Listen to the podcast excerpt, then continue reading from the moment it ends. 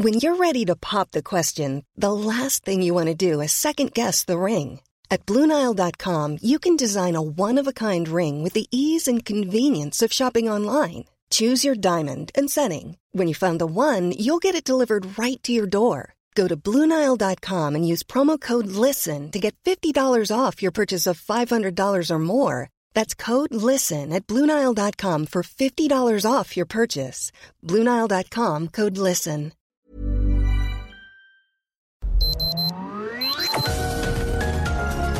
Heraldo Media Group presenta Sergio Sarmiento y Lupita Juárez. Información veraz y oportuna con un toque personal y humano. Por El Heraldo Radio, donde la H suena y ahora también se escucha.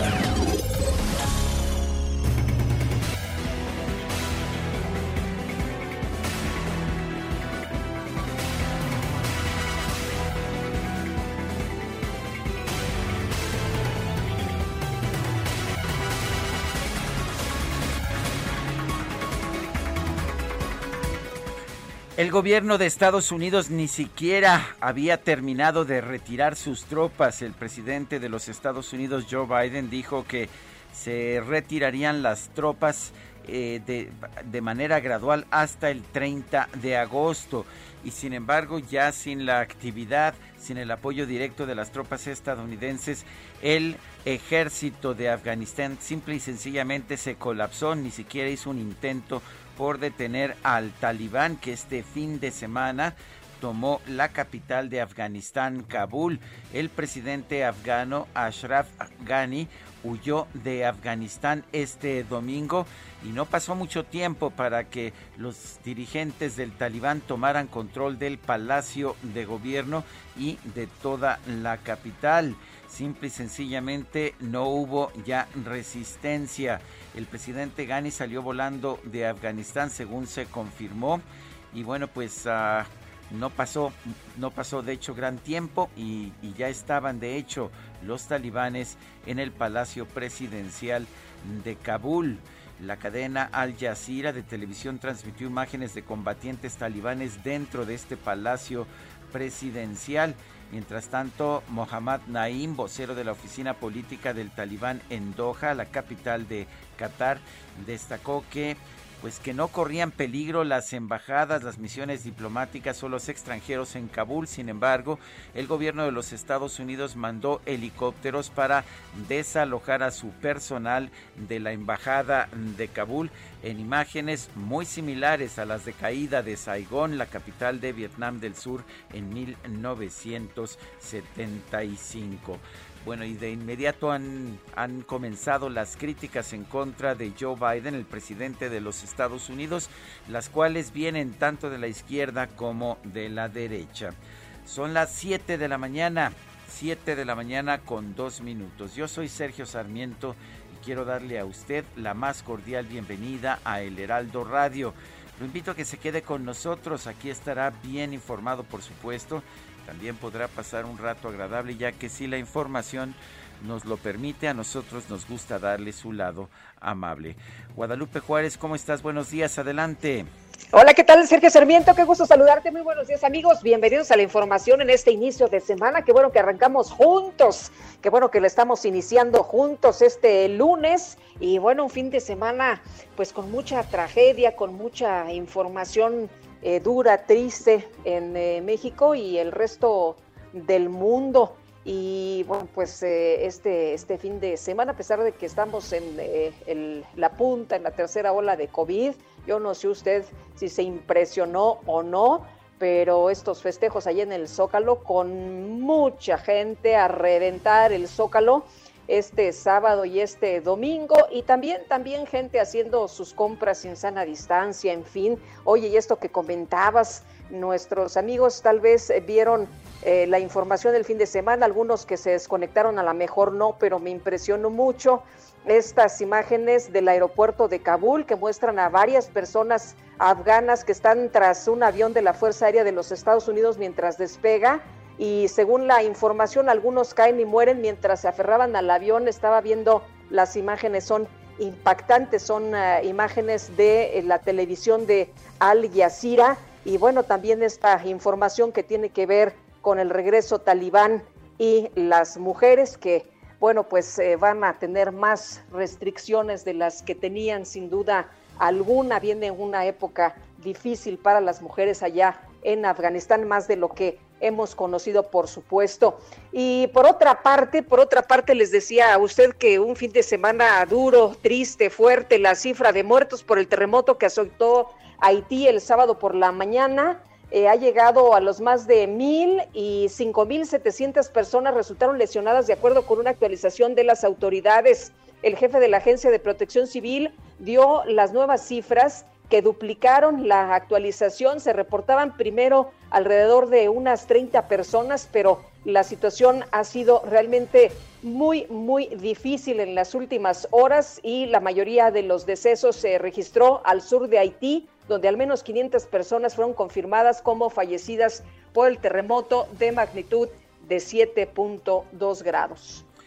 Bueno, y por otra parte, ayer en la autopista México-Cuernavaca, una serie de accidentes concatenados, y uno después de otro, todos estos, todos estos relacionados y vinculados a un grupo de motocicletas que circulaban pues ya no sé si a toda velocidad, usted dirá si 250 kilómetros por hora es un exceso o no es un exceso, pero pues primero cayó un grupo de motociclistas que trataron de frenar, después se frenaron los automovilistas que venían detrás, llegaron otros motociclistas y se impactaron detrás de estas ah, de estos automóviles. En total mm, estuvieron vinculados a esta a estos accidentes 15 automóviles, dos transportes, dos tráileres y 13 motos. Y bueno, pues la información que hay disponible es que siete motociclistas fallecieron en estos, pues en estos accidentes, en esta serie de accidentes, todos, todos relacionados. Eh, provocados por motociclistas que venían a, una velocidad que uno de los que venían con ellos dice era de alrededor de 250 kilómetros por hora. Estaban echando carreritas, dicen quienes participaron, siete muertos en total. No solamente motociclistas, sino también, ya sabe usted, algunas de las novias que vienen aferrados hasta, hasta con los dientes del conductor de la motocicleta. Una verdadera tragedia que pues que incluso para, para mí, que soy usuario de motocicleta, que siempre ando dentro de los límites de velocidad, eh, pues me llena de tristeza, pero también señala eh, que por qué si se si se detiene a los automovilistas que tienen exceso de velocidad o se les hace una infracción, pues a nadie le importa que los motociclistas vayan a 250 kilómetros por hora. Son las 7 de la mañana con 7 minutos.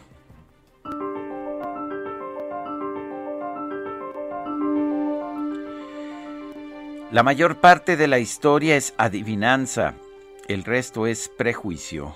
Will Durant.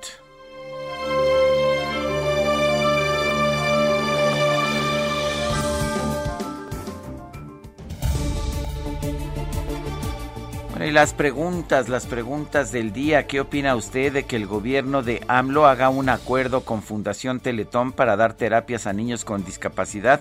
Esto lo pregunté el viernes pasado. Nos dijo que era acertado 55.2%, incorrecto 30%, no sé 14.8%. Recibimos 6.905 participaciones. La que sigue, por favor. Claro que sí, mi querido DJ Kike. Esta mañana ya coloqué la siguiente pregunta en mi cuenta personal de Twitter arroba Sergio Sarmiento. ¿Debe ser obligatorio el uso de cubrebocas? Nos dice que sí 95.7%, que no 3.5%, quién sabe 0.8%. En 30 minutos hemos recibido 1.300 votos. Las destacadas del Heraldo de México.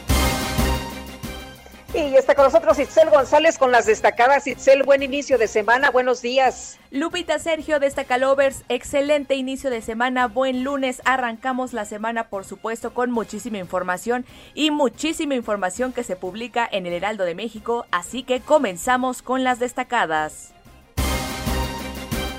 En primera plana, no te confíes, tercera ola ya es la más grande. De acuerdo con datos de la Secretaría de Salud, la semana 30 de 2021 sumó 111.536 casos de COVID-19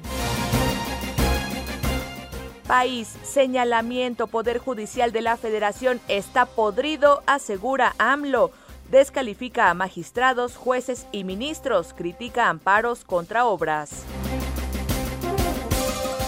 Ciudad de México en capital, al día nueve casos de falsificación.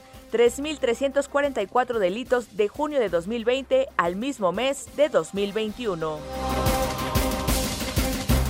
estados. Fuegos artificiales disminuyen accidentes de pirotecnia. En los últimos cuatro años, la incidencia de percances bajó 77% en el Estado de México. Orbe, 20 años después, Talibán retoma Afganistán. La salida de las tropas de Estados Unidos aceleró el regreso de los insurgentes y la huida del presidente. Meta Liga MX vuelan directo a la cima. Las Águilas toman el liderato con Sebastián Córdoba estrenando la playera 10 con gol. Y finalmente, en mercados obligados por desempleo, ordeñan a su afore. Más de 176 mil personas acuden al fondo de retiro. Sergio Lupita, amigos, hasta aquí las destacadas del Heraldo. Feliz lunes. Igual para ti, Cel, muchas gracias. Buenos días. Son las 7 con 11, 7 con 11. Vamos a un resumen de la información más importante de este lunes 16 de agosto de 2021. Este domingo el presidente de Afganistán, Ashraf Ghani, abandonó su país luego de que los talibanes ingresaron a la ciudad de Kabul. En un mensaje difundido en Facebook, el mandatario reconoció que los talibanes ganaron y ahora son responsables del honor de la posesión y de la autopreservación del país. Yazira transmitió imágenes de los talibanes al interior del Palacio Presidencial. Mohammad Naem, vocero de la Oficina Política del Talibán en Doha, aseguró que las embajadas, misiones diplomáticas y los extranjeros que se encuentran en Kabul no corren peligro. El gobierno de los Estados Unidos confirmó el envío de 6.000 soldados a Kabul para ayudar a desalojar a los estadounidenses y afganos que temen por su vida ante la llegada de los talibanes al poder. Este sábado en el sur de Haití se registró un fuerte sismo de magnitud 7.2. Hasta el momento se reportan 1.297 personas muertas y más de 5.700 heridos. El Papa Francisco expresó su solidaridad con la población de Haití y exhortó a la comunidad internacional a ayudar a este país ante la tragedia ocasionada por el terremoto. A través de Twitter, el presidente López Obrador expresó su apoyo al gobierno y al pueblo de Haití y se comprometió a enviar ayuda humanitaria para atender a las personas afectadas por el sismo. De hecho, el canciller Marcelo Ebrard envió fotografías de este avión con ayuda humanitaria despegando hacia Haití. La Secretaría de Relaciones Exteriores informó, eh, sí, informó que precisamente salieron hacia Haití dos aviones de la Fuerza Aérea Mexicana con medicamentos, agua, equipo y víveres. Y durante su visita al estado de Durango, el presidente López Obrador propuso a las autoridades, los productores agrícolas y los activistas ambientalistas impulsar una consulta para determinar si se continúa o no con el proyecto de agua saludable para la laguna. O a principios de octubre, un domingo igual, así como estamos, ya que participen todos, se organicen y cada uno tome la palabra de acuerdo a lo que se resolvió y ya decidimos aquí, entre todos, si les parece. Petróleos Mexicanos pidió a los parientes del presidente López Obrador que se abstengan de participar en el concurso para contratar a la empresa que realizará los servicios de exploración y explotación del área contractual Cuitláhuac en el activo de Burgos. El presidente de la Junta de Coordinación Política del Senado, Ricardo Monreal, anunció que este lunes las comisiones de Gobernación y Estudios Legislativos de la Cámara Alta van a discutir tres iniciativas enfocadas regular el proceso de revocación de mandato. De hecho, Sergio, eh, se, ya planteó Ricardo Monreal la pregunta. ¿Estás de acuerdo con que el licenciado Andrés Manuel López Obrador, presidente de los Estados Unidos mexicanos, continúe ejerciendo el cargo hasta que concluya su mandato? Esa es la pregunta que se va a proponer. Bueno, y el Tribunal Electoral del Poder Judicial de la Federación revirtió los resultados de la elección para Diputación Federal en el Distrito 3 en la alcaldía de Azcapotzalco, con lo cual se le retiró el triunfo a Morena y se le otorgó al PAN. En una tarjeta informativa, el Tribunal Electoral señaló que esta acción obedece a una jurisprudencia que determina que una casilla electoral debe anularse cuando personas no autorizadas reciben los votos.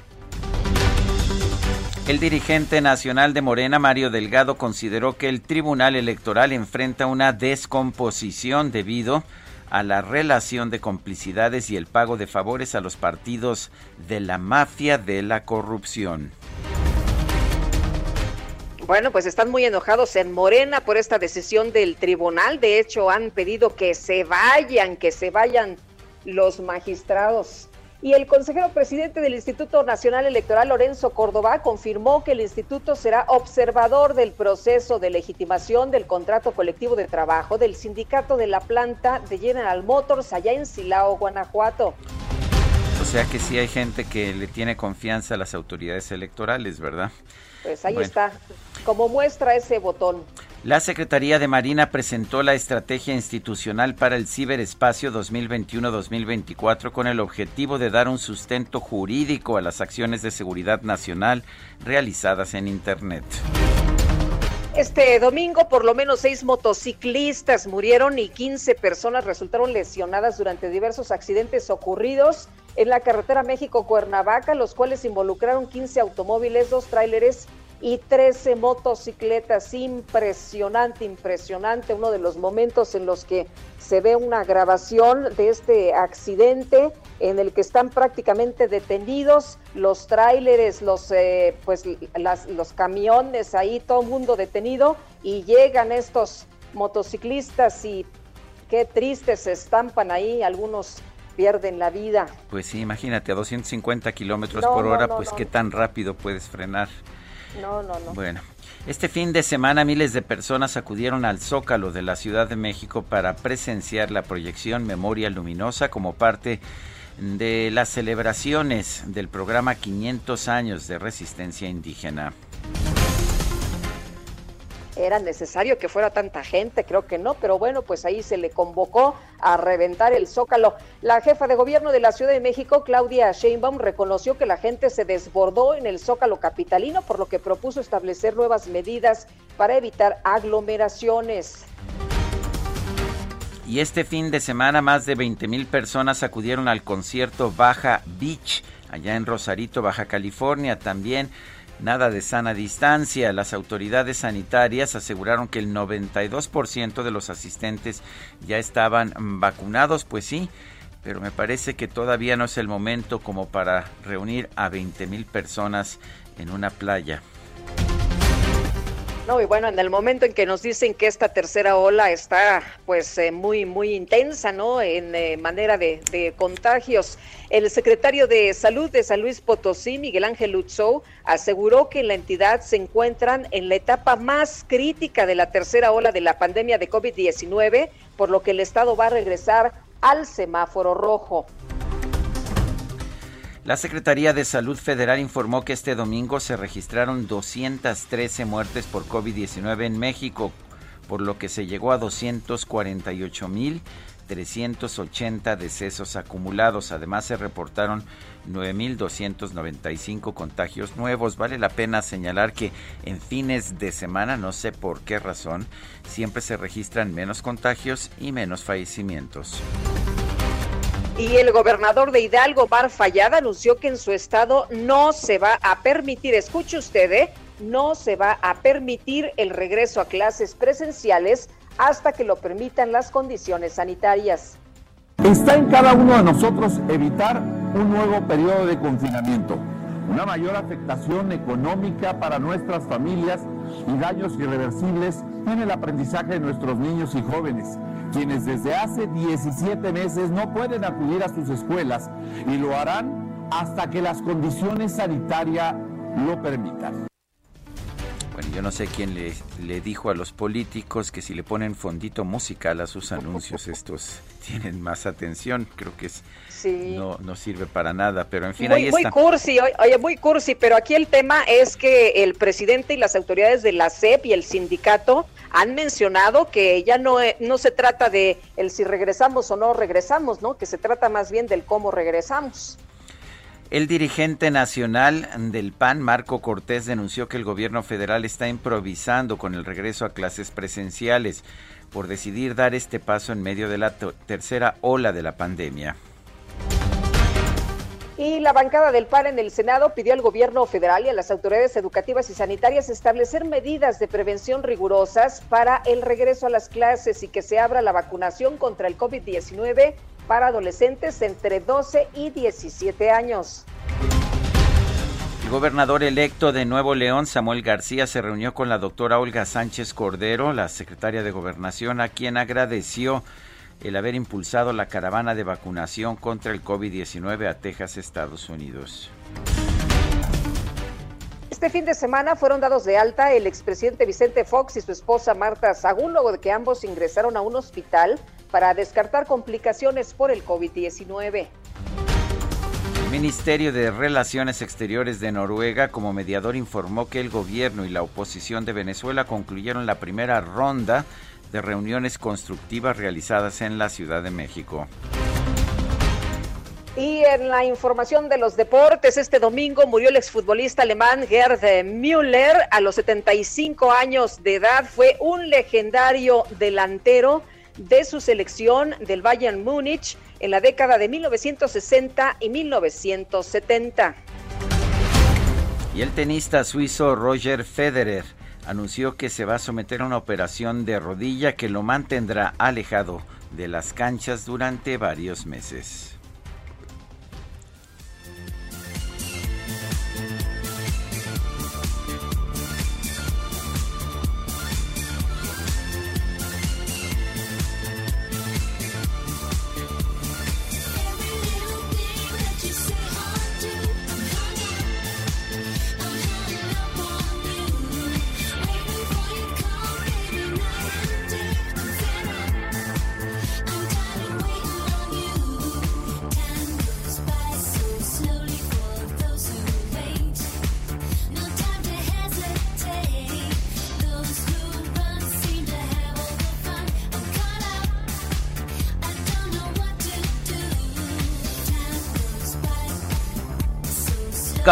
Esta canción uh, de Madonna inicia pues lo que van a ser uh, lo que va a ser la escucha de varias canciones de Madonna a lo largo de este día.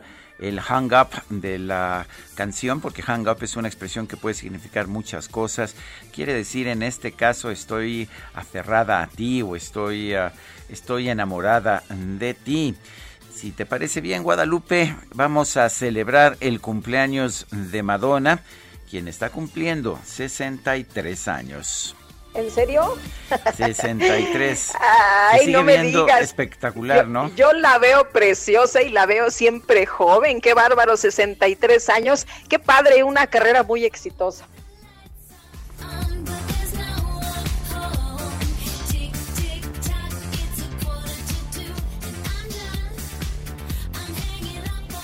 I'm hung up on you. Estoy eh, enamorada de ti o estoy obsesionada. Estoy obsesionada contigo. Es más o menos lo que quiere decir esa canción. Y lo, y lo digo porque eh, hung up puede significar mil cosas. To hang up un teléfono es colgar el teléfono. Eh, en fin, hay, hay muchas, muchos significados de hung up. En este caso puede ser algo así como estoy obsesionada o obsesionada contigo. No, no coincide. No, bueno, ya, ya sabemos que tienen otros datos por allá. No importa, son las 7 con 24 minutos. Nuestro número de WhatsApp es el siguiente. Mándenos mensajes, mándenos eh, mensajes de voz o mensajes de texto al 55 20 10 96 47. Repito. Oye, ese todavía no nos lo hackean, ¿verdad? Porque dice Mario Delgado que ya hackearon su teléfono, su ¿Ah, WhatsApp. Ah, bueno, pues los hackean constantemente, ¿verdad? 55 20 10 96 47. Regresamos. Eso sí calienta.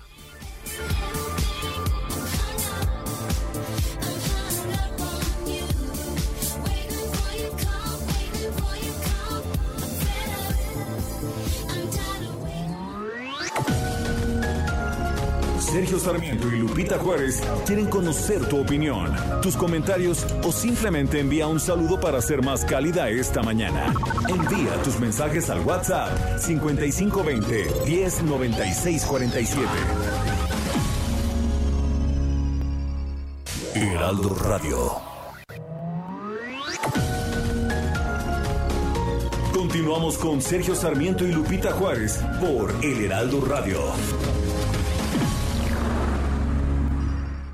En Soriana bajamos los precios. Ven y compruébalo. Aprovecha que en la compra de Melox, Sinuberase, Istiazil o gel antibacterial Vitascom, compras uno y llevas el segundo al 50% de descuento. Soriana, la de todos los mexicanos. agosto 30. Códigos seleccionados aplica sobre el mismo artículo. Aplica restricciones. Aplica en Hiper y Super.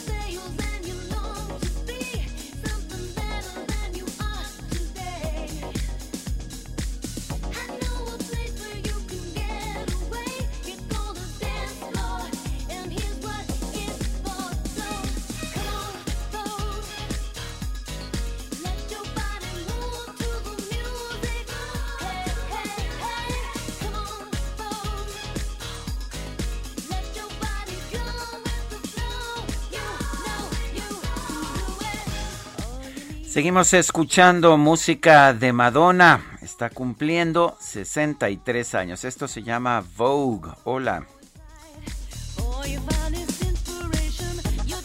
También podríamos decir que es moda. Vogue.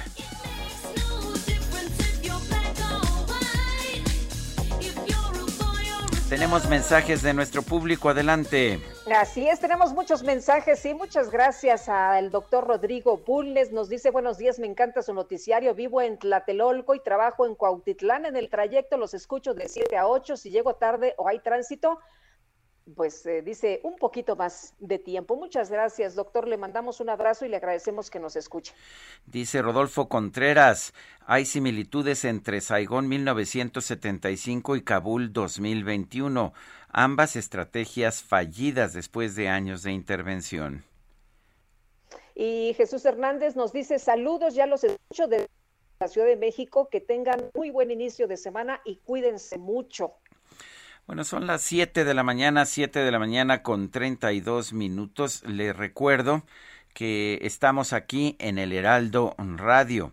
Vamos con la información. En México se acumularon 248.380 muertes. Son las cifras oficiales de la Secretaría de Salud de muertes por COVID-19. Gerardo Suárez nos tiene la información. Adelante, Gerardo. Muy buenos días, Sergio y Lupita.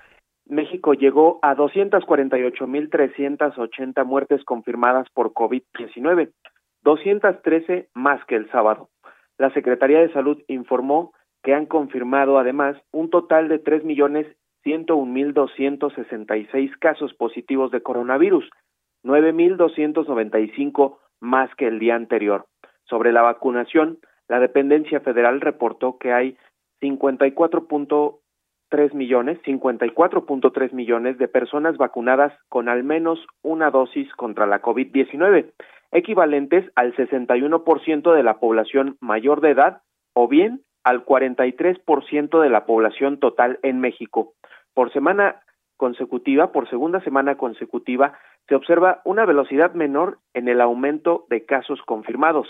Sin embargo, la tercera ola de COVID-19 en México superó el pico de contagios que se había establecido en la segunda ola y con ello la epidemia alcanzó un nuevo máximo en materia de casos positivos ocurridos por semana. De acuerdo con datos de la plataforma SINAVE de la Secretaría de Salud, se observa que de la semana 30, esta semana que ocurrió del 26 de julio al 1 de agosto pasado, esa semana acumuló 111.536 casos confirmados de COVID, con lo cual se rebasó el pico de 108.686 contagios que se registraron en la primera semana de 2021. Esta primera semana de enero, pues se había mantenido por siete meses como el pico de toda la epidemia hasta que llegó la semana 30 que transcurrió del 26 de julio al 1 de agosto pasado. Apenas el 19 de julio, esta tercera ola, la ola actual, había rebasado el pico de contagios de la primera ola que se vivió en junio de 2020, por lo que en menos de un mes también ya se rebasó a la segunda ola de coronavirus.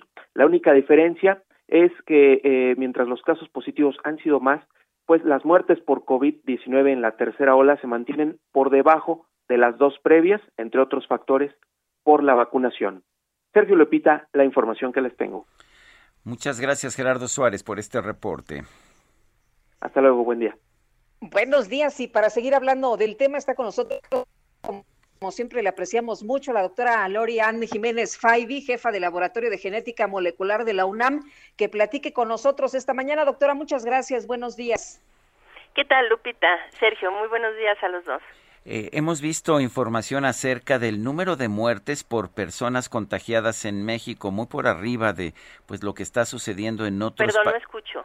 No, no los escucho. Ah, eh, a ver, vamos a ver si ya, ya me escucha, si no, nuestra gente va a tratar de, de, restablecer el contacto. Estamos conversando con la doctora Lori Ann Jiménez Faibi jefa del Laboratorio de Genética Molecular de la UNAM y eh, en este momento nuestro equipo de trabajo, de nuestro equipo de producción está nuevamente llamando eh, para que podamos conversar con ella. Pero a ver... Eh, Oye, pero los datos que dabas estaban interesantes, ¿no? Lo, lo, que da a conocer este reporte de la Universidad Johns Hopkins. Sí, efectivamente, bueno, la Universidad Johns Hopkins da a conocer la información de todo, de todo el de todo el mundo y aquí en México, eh, aquí en México un medio de comunicación ha señalado que en México se registran más fallecimientos por contagio, por número de contagio que en otros países del mundo. Doctora, ¿nos escucha ya bien? Sí, ahora sí los escucho. Muy bien. Perfecto. Eh, vimos información este fin de semana que señala que en México estamos viendo pues ocho muertes por, por cada eh, ocho, ocho, muertes por cada eh, 100 personas contagiadas de COVID-19. Es una cifra que parece muy alta en comparación con otras del mundo. ¿Qué nos puede decir? Sí, claro. Bueno, México en general siempre hemos tenido un índice de letalidad, a, lo que se está refiriendo aquí es al índice de letalidad, es decir, al porcentaje de personas que mueren con, en, eh, con relación a cuántos casos eh, se confirman. Eh, nuestra letalidad acumulada al día de ayer era de 8.03. Esto nos deja en, eh, como el país que tiene la letalidad más alta a, acumulada a nivel mundial solo después de Perú y de este y de Yemen son los únicos dos países que tienen una letalidad más alta que México. Nada más que este número sí hay que tomarlo con un grano de sal porque esa es la letalidad acumulada. Si tomamos en cuenta la letalidad de las últimas cuatro semanas es de 2.73. De cualquier manera es alta comparativamente con otros países, de cualquier manera es alta. Pero la razón, creo que la letalidad en particular en nuestro país no es necesariamente el mejor indicador para decirnos cómo va avanzando la pandemia y la razón es porque México hace muy pocas pruebas, queriendo decir que sí confirmamos, es decir, para que se entienda claramente, los casos que se eh, reportan día con día no corresponden a los contagios reales que existen en la comunidad, porque todo el tiempo en nuestro país ha habido la negación por hacer un número adecuado de pruebas. Esto hoy se calcula, dependiendo de quién haga el cálculo, se cree que lo que nos reportan cada día, que son simplemente casos que el gobierno confirmó, más no representan los contagios comunitarios, repito, este número debería ser multiplicado alrededor de entre 30 y 35 por 30 o 35 para tener una idea de los contagios en realidad que hay en la comunidad.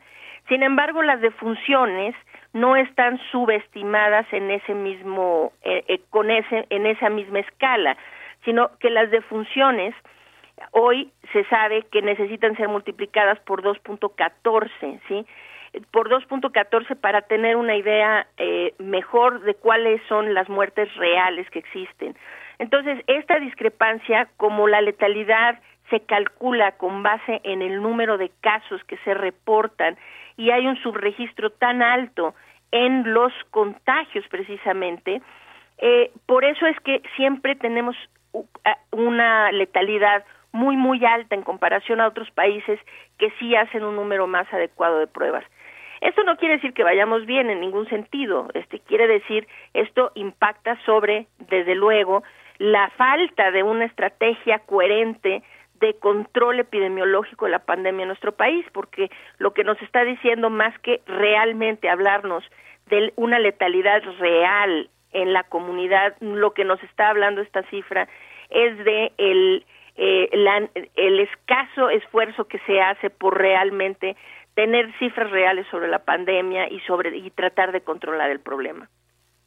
Doctora, ¿cómo ve usted en esta tercera ola que estamos viendo el alto número de contagios por la variante Delta y las acciones del gobierno federal sobre el regreso a las clases que debe ser eh, pues ya presencial para el 30 de agosto?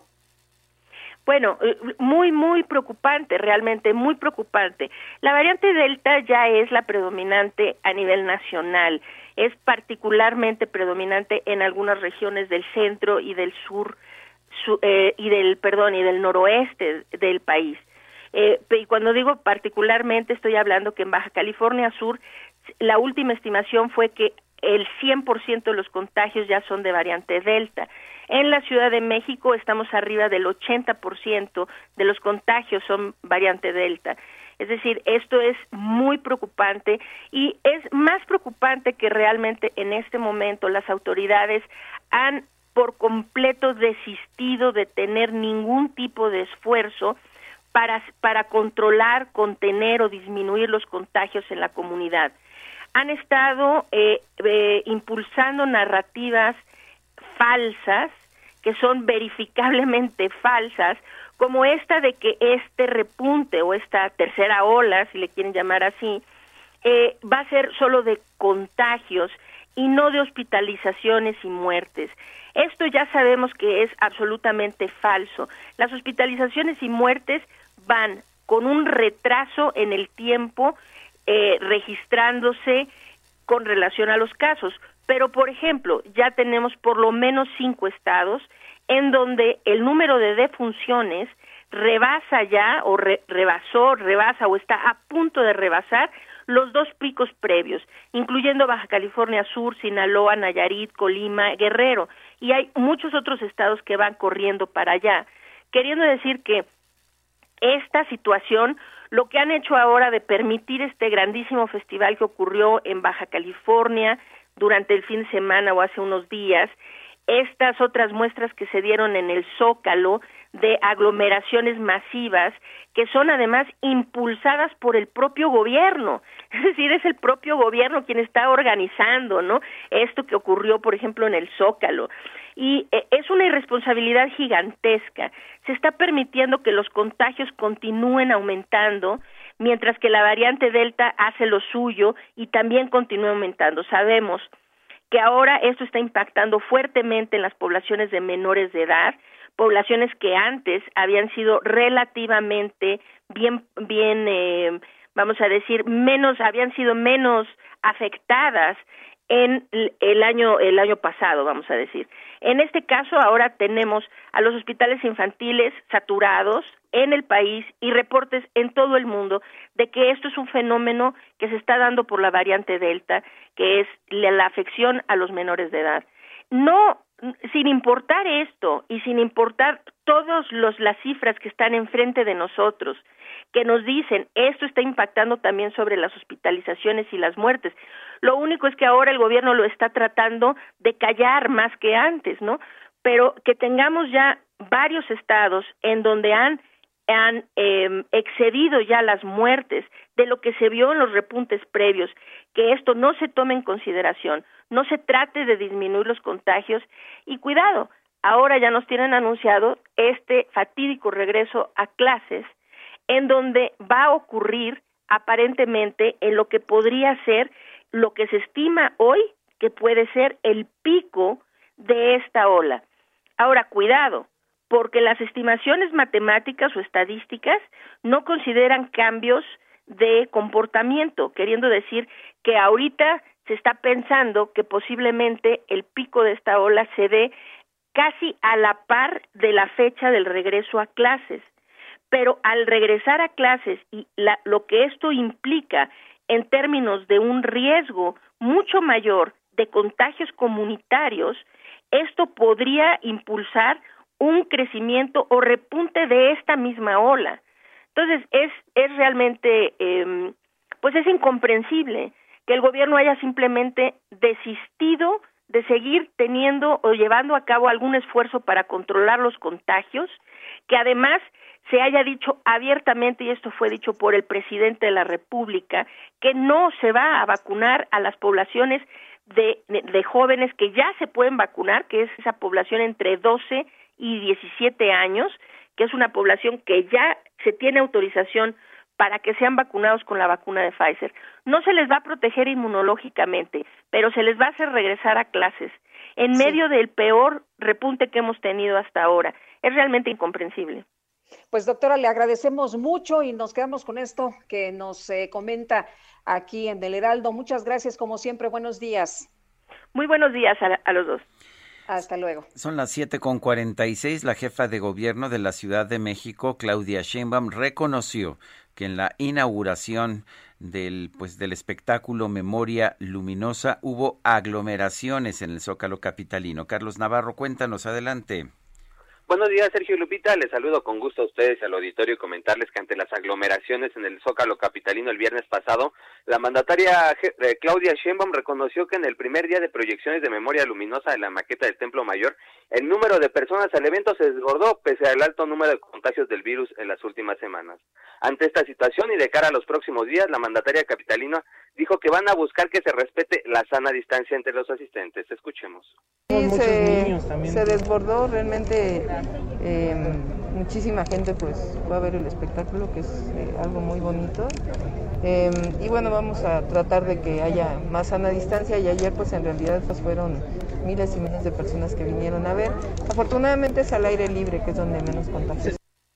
En el evento hubo niños, adolescentes, adultos mayores de todas las edades donde no se respetó la sana distancia e incluso en muchos casos no se estaba usando bien el cubrebocas y es por ello que la jefa de gobierno dijo que a través de información van a buscar que se evite este tipo de situaciones.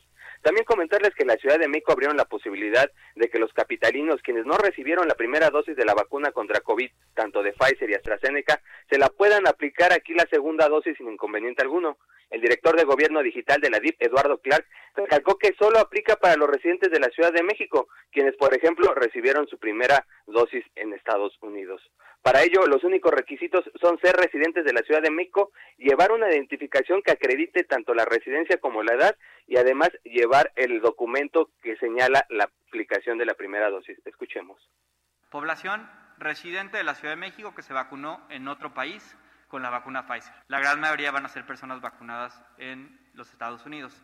Ellos lo único que tienen que llevar es su identificación, que compruebe que son residentes de la Ciudad de México, y el papelito que les dieron en Estados Unidos de primera dosis. Ustedes ya han visto esas, esas cartillitas que dan en Estados Unidos, son como un ficherito. Tienen que llevar eso, tiene que decir vacuna Pfizer BioNTech y la fecha de aplicación de primera dosis tiene que ser previa a la que les comentaba.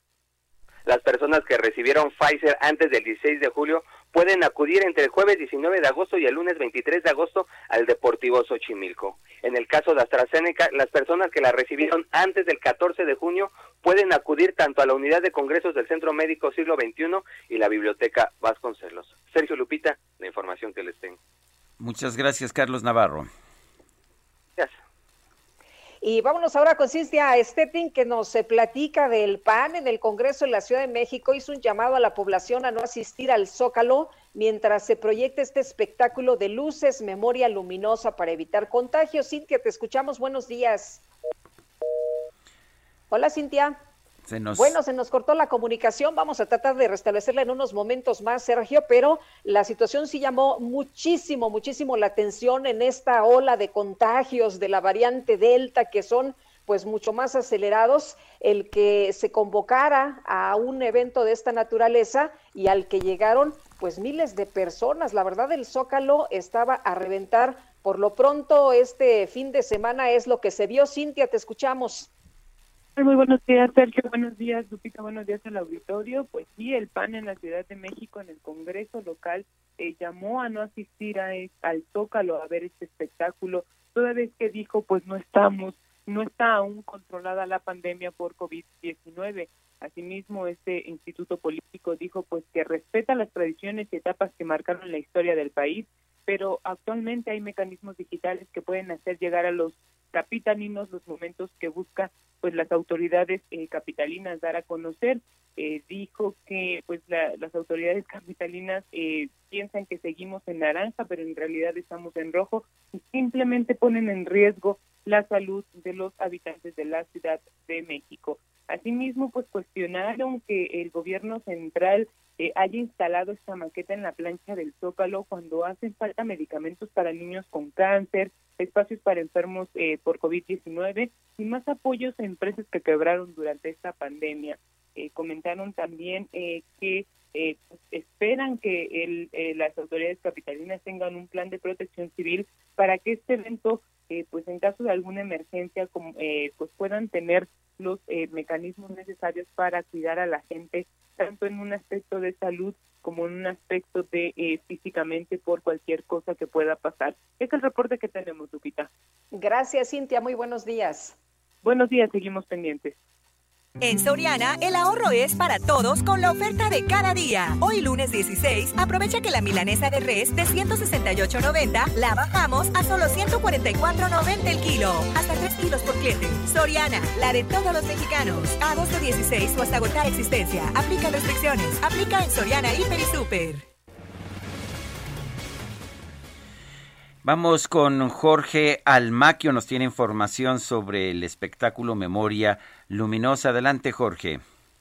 ¿Qué tal, Sergio Lupita, amigos? Así es, luego de la aglomeración que se registró en el Zócalo Capitalino durante la inauguración de la Memoria Luminosa a partir de este domingo, el día de ayer, bueno, pues hasta el 29 de agosto se transmitirá este espectáculo en Canal 21 de televisión. Los capitalinos podrán disfrutar del espectáculo por la señal de la televisora del gobierno de la Ciudad de México a las 15 y a las 19.30 horas durante los próximos 14 días.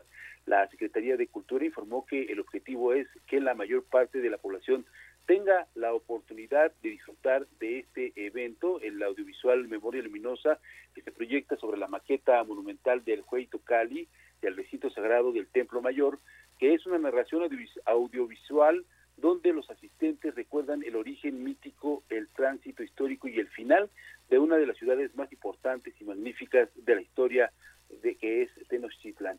Y bueno, pues eh, eh señalarte que se aplicó un operativo precisamente para evitar esta situación el día de ayer, la aglomeración, pero pues este fue insuficiente, Sergio Lupita, amigos, porque aunque se pusieron filtros alrededor del zócalo capitalino, eh, eh, no, no, se, no se tuvo la precaución de poner eh, y, señalar que se usara el gel antibacterial, el, cubrebocas y que hubiera la sana distancia. Pasamos por la calle de 5 de febrero de Venustiano Carranza y ahí el filtro pues no había nadie que, que dijera nada, solamente en la calle de Madero se colocó un filtro con gel antibacterial, la gente le pedía a, la, a todas las personas que llegaban al Zócalo Capitalino que pues se colocaran el, el, cubrebocas, aunque también pudimos constatar por la tarde, antes de que se llevara a cabo el espectáculo, que definitivamente había gente que no no se había colocado el cubrebocas o solamente pasaba el filtro y pasando el filtro había gente que se lo quitaba para poder respirar bien. Pero desafortunadamente, bueno, también hubo aglomeraciones, hubo oh, poca sana distancia y desafortunadamente también pues la gente pues no no se pudo colocar el gel antibacterial solamente en la calle de Madero, porque también vimos en otras partes en donde no había estos filtros. Muy bien, gracias Jorge. Jorge Almaquio, son las 7.54.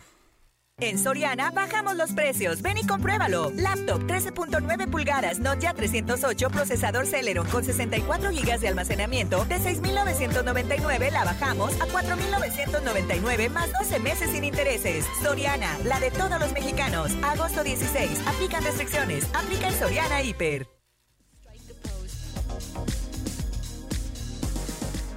Vamos a una pausa y regresamos.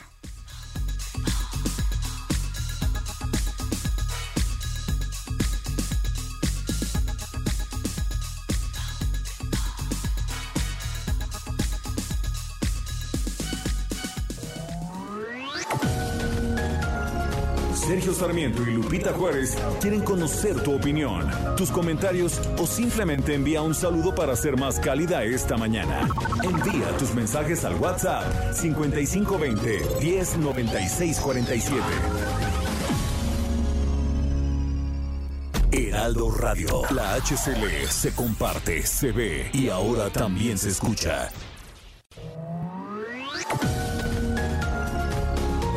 Continuamos con Sergio Sarmiento y Lupita Juárez por El Heraldo Radio.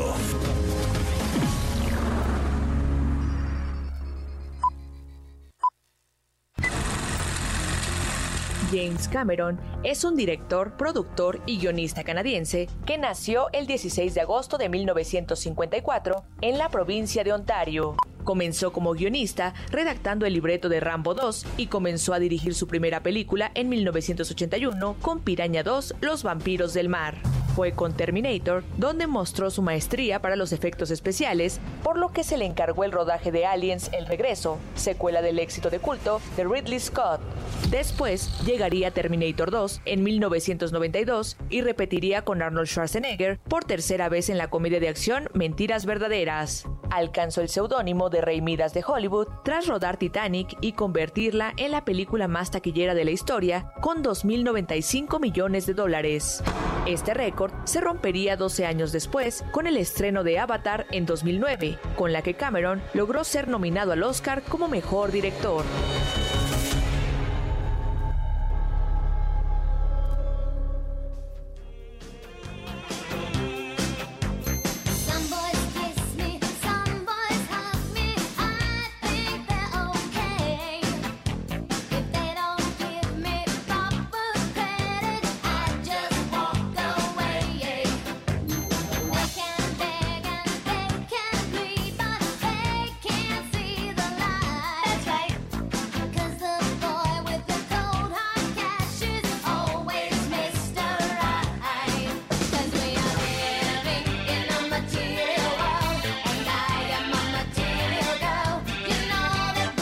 Pues, ¿qué te parece Guadalupe Material Girl? Una chica material y sí, hay algunas chicas que pues sí les llama la atención lo natural. ¿Cómo ves, Lupita?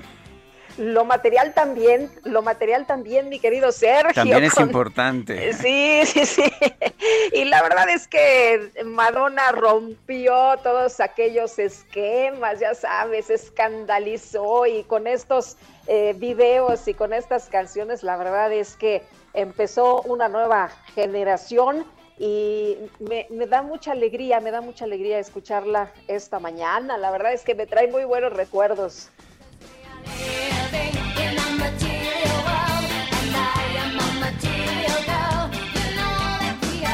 Bueno, y tenemos mensajes, Sergio, y nos están enviando saludos eh, Rax Mendoza desde Dalton, allá en Georgia, en los Estados Unidos. Así que a todos nuestros cuates en Estados Unidos, un fuerte abrazo esta mañana. Bueno, y nos dice Ana Luisa Celis, yo sugiero que la gente que anda de fiestas y en eventos les pongan un sello que se borre en 30 días y que si llegan al hospital no los atiendan por irresponsables. Uy, bueno, eh, nos dice otra persona en la auditoria, la buen día, soy Román Sosa, los escucho en el municipio de Texcoco. ¿Creen que ya no habrá vuelta atrás para el regreso a clases? Gracias y saludos. Bueno, este, todo parece indicar que no, es una decisión política del presidente de la República y dijo que llueve, truene o relampaguee. México va a regresar a clases presenciales. Yo entiendo la necesidad de regresar a clases presenciales, pero también entiendo la necesidad de tener medidas más estrictas que permitan que este regreso a clases sea pues seguro para todos, para los chicos, para los pues maestros y si para no hay toda condiciones, la ¿cómo vas a regresar a la gente a que se contagie? La verdad está pues la situación muy preocupante. Son las 8 de la mañana con cuatro minutos. Vuela a Puerto Vallarta con Viva. El pronóstico del tiempo. Sergio Sarmiento y Lupita Juárez. Alex Ramírez, meteorólogo del Servicio Meteorológico Nacional de la Conagua. ¿Cómo estás? Buenos días, adelante. ¿Qué tal? Muy buenos días, Sergio y Lupita. Les mando un saludo a ustedes y a la gente que nos escucha. Y les comento que para hoy tenemos que la onda tropical número 21 recorrerá el sur del territorio nacional y en interacción con un canal de baja presión extendido sobre la península de Yucatán originarán lluvias puntuales intensas en Guerrero, Oaxaca y Chiapas e intervalos de chubascos con lluvias puntuales fuertes en Puebla, Veracruz, Tabasco, Campeche, Yucatán y Quintana Roo. Asimismo, otro canal de baja presión extendido sobre el noroeste, norte, occidente y centro del país e inestabilidad atmosférica superior provocarán lluvias muy fuertes, descargas eléctricas y posible caída de granizo en Chihuahua, Durango, Sinaloa y Nayarit, así como lluvias fuertes en Sonora, Jalisco, Colima y Michoacán, e intervalos de chubascos en Zacatecas, Hidalgo, Tlaxcala, el Estado de México, Ciudad de México y Morelos. Asimismo, les comento que continuará el ambiente caluroso muy caluroso en zonas del noroeste, occidente, norte, noreste y oriente de México, así como en la península de Yucatán. Y bueno, finalmente para la Ciudad de México se pronostica cielo medio nublado a nublado, con lluvias e intervalos de chubascos, descargas eléctricas y posible caída de granizo.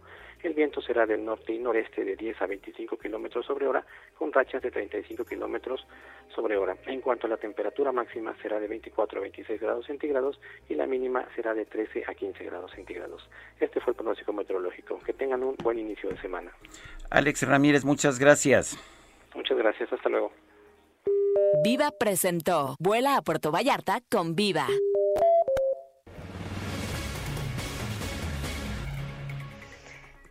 Y de acuerdo con la radiografía del consumidor 2021, a más de un año y medio de la pandemia, el consumo ha reflejado un cambio de hábitos porque pues eh, los eventos y lugares con más demanda son ahora los eventos deportivos, los gimnasios y los restaurantes. Y Laura Quintero nos tiene todos los detalles. Hola Laura. Hola Lupita, Sergio, buen día. Así es, Lupita, eh, pues como sabemos, la pandemia trastocó muchos de los hábitos que teníamos antes de esta y lo que estamos viendo, y como bien sabemos, el COVID puso en el centro de la mesa, en el centro de la atención a nivel nacional y a nivel mundial, la salud. Esto lo están reflejando los consumidores, quienes ahora, como bien lo señalas, pues están demandando más eventos deportivos y cosas que puedan ayudarles a, a cuidar su salud. Eh, como parte de esta radiografía, Lupita, también tenemos que si bien no muchos han regresado a los gimnasios, 59% de los mexicanos adquirió al menos un aparato para hacer ejercicio en casa. Como sabemos también hay diferentes instrumentos para ejercitarse, algunos son muy caros, otros son muy económicos, pero lo que vemos es que hay un interés por mantenerse bien, por mantenerse sano.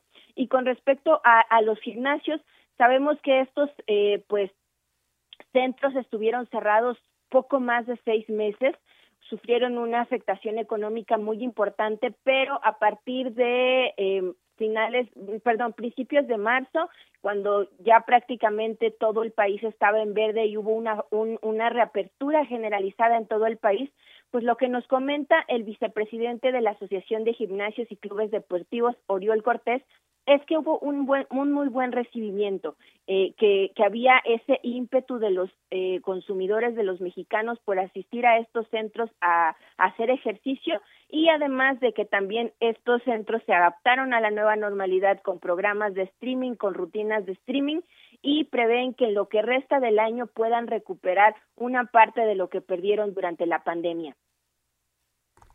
Muy bien, pues Laura, muchas gracias por el reporte. Buenos días. Gracias a ti, Lupita. Buen día. Hasta luego. Hasta luego. Son las ocho con ocho minutos. Este lunes se discutirá en comisiones de estudios legislativos y de gobernación del Senado el dictamen de revocación del mandato. Nadia Navarro es senadora por el PAN, secretaria de la Comisión de Gobernación del Senado, del Senado, de la Cámara de Senadores. Senadora Nadia Navarro, buenos días. Gracias por tomar nuestra llamada. Cuéntenos qué, cómo espera que se lleven a cabo estas discusiones en comisiones de este, de este dictamen de revocación de mandato. Buenos días, muy buenos días. Primero saludar a tu auditorio, Lupita, Sergio. Muchas gracias por este espacio. Muy contenta de poder compartir con ustedes eh, algunas opiniones al respecto. Pues comentarles que evidentemente hoy estamos por dictaminar, por discutir cinco iniciativas que fueron presentadas por el senador Ricardo Monreal, por la senadora Claudia Ruiz, eh, también por supuesto por mi compañero Damián Cepeda, por el senador Mancera, y hay algunos otros aportes del grupo parlamentario de Movimiento Ciudadano y de Morena. Hoy lo que queremos hacer es, pues bueno, revocar por eh, eh, eh, discutir y refrendar, por supuesto, el apoyo a este mecanismo, a este procedimiento que efectivamente es un instrumento ciudadano, es un instrumento que se le da a la ciudadanía eh, para evaluar, para evaluar el gobierno de un presidente de la República. Eh, por supuesto, eso no está discusión. La revocación de mandato no depende de que pueda existir o no una ley secundaria es un derecho ciudadano de quitar un gobernante que nació en el 2019. Eh, con lo que hemos tenido un poco de diferencia ha sido por esta manera en la que muchas veces el Senado de la República en sí, el Congreso, pensamos y, y vemos que se ha vuelto pues una mesa de trámite. La verdad es que estamos pasando por un procedimiento de pandemia durísimo, durísimo en temas, en temas, en temas de vidas, en temas de salud. Y evidentemente, pues bueno, el, el tema de la, de, la, de la ley federal de revocación de mandato, pues no fue en este momento una prioridad y sin embargo, eh, lo que nos extraña es que el presidente de la República en la conferencia que hace el día 10 de agosto, pues eh, critica un poco el, el, tema del Congreso Federal por no haber eh, discutido eh, y haber incluido en un periodo extraordinario la ley reglamentaria para la revocación de mandato. Lo que nosotros decimos es que si vamos a iniciar nuevamente eh, la legislatura y que ya estamos a días de poderlo hacer, pues evidentemente podremos discutirlo de manera prudente, sin embargo se nos cita, eh, y esto ha sido una característica recurrente de, de por parte de Morena, de no respetar el procedimiento legislativo que se debe de hacer, y el reglamento es muy puntual, dice que para poder incluir en periodo de receso un tema se debe de convocar con cinco días de anticipación, no lo tiene. Hoy nosotros estamos presionando para que los procedimientos se establezcan de, con el debido respeto al proceso legislativo y evidentemente, pues bueno, eh, discutir, discutir. ¿Por qué? Pues porque en una primera circunstancia venía el nombre del presidente como tal. Son detalles que se tienen que venir afinando dentro de lo que es la ley. Eh, mencionaba su nombre, ahora va, va a haber la palabra eh, presidente de la República. Tenemos que fortalecer, como siempre lo hemos dicho desde la oposición, la participación del Instituto Nacional Electoral, que debe de ser determinante. Eh, además de eso, pues bueno, existen algunas incongruencias que son demasiado técnicas y que a mí me gustaría compartirles de manera muy puntual, pero la, el primer eh, tema... Nadia, Sí. Eh, Nadia, pero parece que ya hay una propuesta para la pregunta, ¿no? El eh, senador Ricardo Monreal la posteó hace unas horas en su cuenta de Twitter y dice, ¿estás de acuerdo con que el licenciado Andrés Manuel López Obrador, presidente de los Estados Unidos mexicanos, continúe ejerciendo el cargo hasta que concluya su mandato? Lo que nosotros estamos viendo es que efectivamente no diga presidente Andrés Manuel López Obrador, sino presidente de la República, porque será un ejercicio y es un procedimiento que nace de la participación ciudadana y es una herramienta que pretendemos que sea pues obviamente de manera permanente, no siempre va a ser presidente el licenciado Andrés Manuel, entonces ese tipo de tecnicismos son importantes para nosotros y es lo que eh, de reunirse hoy y de declararse válida esta sesión pudiéramos eh, eh, proceder a discutir, pero básicamente creo yo que hay muchos, hay muchas partes, si me permiten se las enunciaría de manera muy breve, Lupita y Sergio. adelante. Adelante, senadora. Eh, mire, por ejemplo, cambia justo esto, ¿no? Eh, para introducir la definición de revocación de mandato, en vez de colocarla como una definición de catálogo de conceptos, la pone ya como una definición concreta. Además de esto, eh, vamos a buscar que haya un control en la participación o en el ejercicio de recursos públicos. Evidentemente, pues esto es un tema muy importante, es muy similar al, al, procedimiento de la consulta y lo que nosotros buscamos es que estos procedimientos de la ley de consulta popular vayan ligados a esta consulta que se va a realizar. ¿Por qué? Pues porque ya lo ya lo practicamos y creo que vale mucho la pena que podamos hacerlo. Y también decimos, bueno, el senador Monreal corrige su artículo 20 para incluir que no basta el 3% del listado nominal para hacer la solicitud, sino que se requiere por que al menos 17 estados participen con al menos el 3% de sus listados nominales. También él eh, cambia su artículo 23 para incluir el derecho de audiencia respecto de la solicitud rechazada. Eh, agrega también algunos otros artículos, pero aquí lo, lo, lo, interesante es justo eso, llegar a ponernos de acuerdo a, a poner que la ley de consulta popular, este procedimiento que ya hicimos, se vuelva a hacer un ejercicio y la se garantice la participación de los organismos autónomos como son el Tribunal Electoral y como son el Instituto Nacional Electoral, Lupita y Sergio. Eh, senadora Nadia Navarro, gracias por hablar con nosotros esta mañana. Estamos a sus órdenes, me dio mucho gusto poderlos saludar, Lupita, Sergio, tengan muy buen día y buena semana. Gracias, senadora. Muy buenos días. Estaba leyendo un artículo de Agustín Basabe, nuestro colaborador, y dice que la revocación eh, sería un ejercicio de AMLO para movilizar a su base reforzar su popularidad y debilitar a sus opositores. Dice, y si pierde, alegaría golpismo. La oposición no debe participar, tiene todo que perder y nada que ganar. No sé qué piensan nuestros amigos del auditorio, pero bueno, pues interesantes las reflexiones que se están haciendo, Sergio, en torno a la revocación de mandato. Son las ocho con quince. Adelante, Lupita. Oye, la cifra de muertos por el terremoto que azotó Haití el sábado por la mañana ha llegado a más de mil y bueno, hay alrededor de 5.700 personas lesionadas, una situación muy, muy grave la que están atravesando. Te acordarás que hace algunos años también tuvieron un terremoto tremendo del cual pues no han podido salir adelante. La verdad de las cosas es que han pasado los años y la situación muy grave, eh, preocupa mucho lo que sucede por allá, tantos años y no salen de una cuando ya están entrando a la otra y aparte de la situación política que están atravesando. Y vamos con Israel López, editor de Orbe en el Heraldo de México, que nos tiene información. Israel, ¿qué tal? Buenos días. ¿Qué tal? Buenos días, Lupita. Buenos días, Sergio. Buenos días, este Israel, adelante. Pues sí, mira, este, lo que sucedió en Haití, pues como bien señala Lupita, eh, ya asciende a 1.300, casi 1.300 muertos, estamos hablando de 1.297 para ser precisos, además de 5.700 heridos, esto fue un sismo de 7.2 grados el sábado a las 8.29 hora local de Haití, 9.29 hora de México, a unos 160 kilómetros del de Puerto Príncipe. El gran problema el día de hoy es que la tormenta tropical Grace le puede pegar a Haití y esto puede pues, provocar un problema nuevo, inundaciones, que se prenden los rescates de sobrevivientes. Y no solo eso, bueno, pues todavía no estamos hablando afortunadamente de, eh, dimensiones como las de 2010 que ya señalaban, fue un terremoto de 7 grados que dejó oficialmente 200 mil muertos, extraoficialmente 360 mil, dejó unos 300 mil heridos y un millón y medio de haitianos. Además de esto, habrá que sumar que en el 2016 el huracán Andrew también dejó unos mil muertos y en 2010, regresando un poco, en el 2010 también le pegó una epidemia de cólera llevada supuestamente por los cascos azules, quienes más tarde fueron acusados de abusos a menores de decenas de abusos que todavía hoy se está buscando cómo castigar esa acción.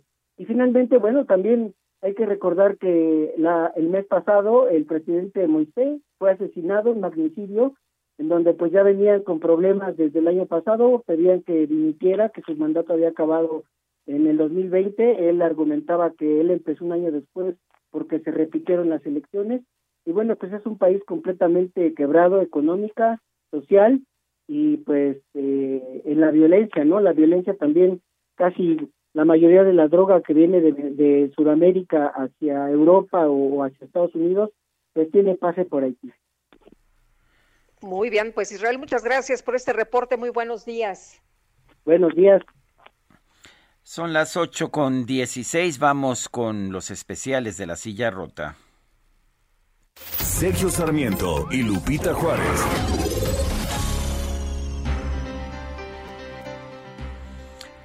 Jorge Ramos, periodista de La Silla Rota, ¿qué nos tienes esta mañana? Sergio, ¿qué tal? Muy buenos días, Lupita, auditorio. Eh, Felipe Gómez Rivas es trabajador de limpia en la alcaldía Miguel Hidalgo y él está a cargo de un camión recolector de basura. El año pasado eh, fue uno de los eh, cientos de trabajadores del servicio, de ese servicio que se contagió de COVID-19 aunque él nos relata, la tía rota, que vivió momentos complicados y que incluso recibió el año nuevo en cama y libró la enfermedad, algo que no pueden contar varios de sus compañeros de demarcación, 19 para ser exactos. Hoy en la silla rota traemos estas historias porque solicitamos vía transparencia a todas las alcaldías de la Ciudad de México saber cuántos eh, de sus trabajadores de limpia pues fueron contagiados y fallecieron lamentablemente por COVID a partir de esta pandemia.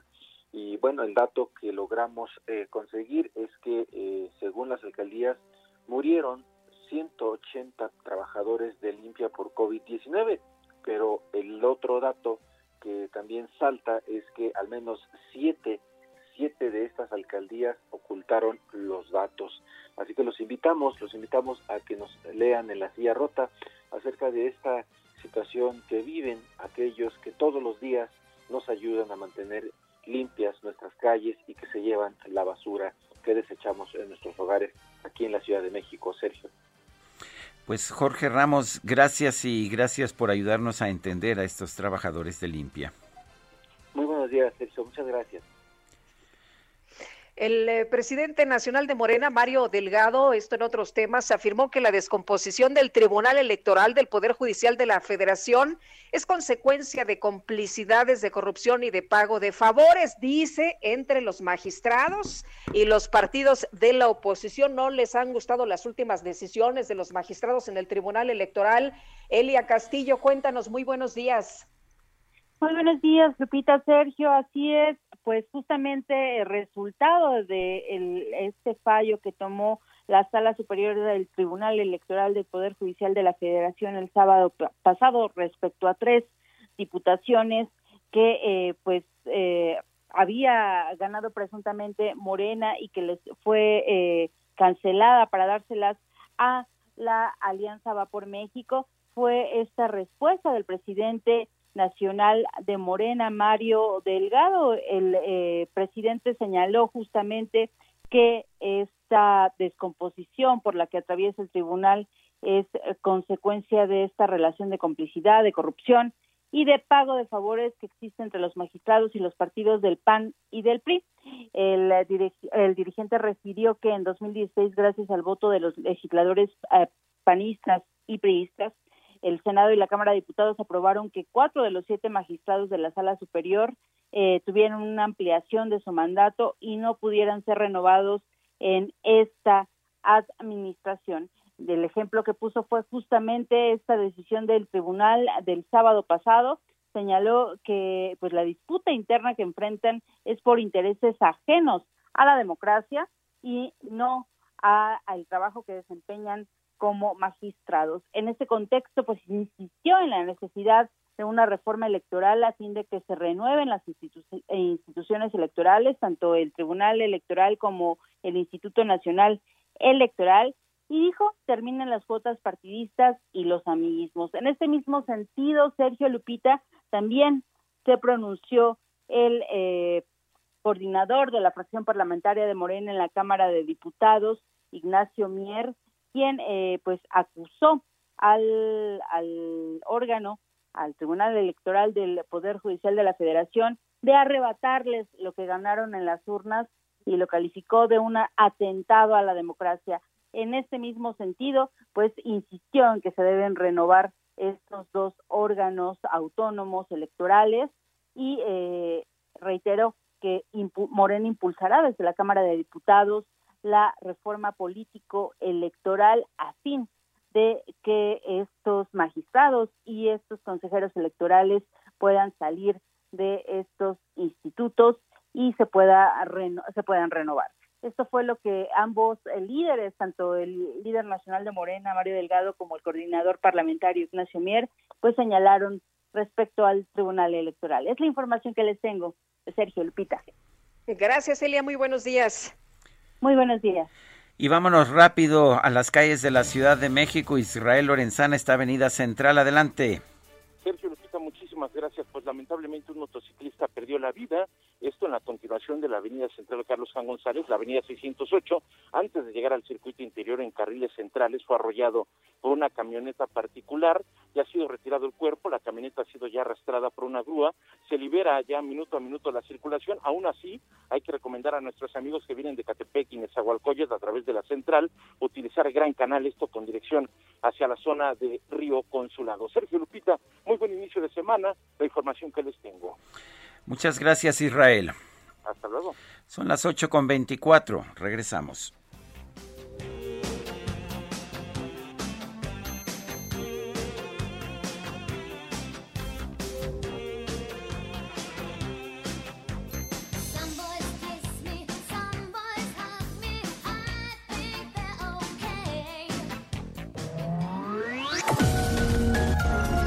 Sergio Sarmiento y Lupita Juárez quieren conocer tu opinión, tus comentarios o simplemente envía un saludo para ser más cálida esta mañana. Envía tus mensajes al WhatsApp 5520 109647. Heraldo Radio, la H que sí suena y ahora también se escucha. Continuamos con Sergio Sarmiento y Lupita Juárez por El Heraldo Radio. Las estaciones de búsqueda, rescate y vigilancia marítima trabajan todos los días del año. Cuentan con una flota moderna, tecnología de punta y personal especializado. Que vigila los mares y costas del país. Con honor, deber, lealtad y patriotismo, dan todo por la vida. En caso de peligro, llama al 800 Marina 1. Una armada que nació para servir a México. Secretaría de Marina. Gobierno de México. Jaque Mate con Sergio Sarmiento.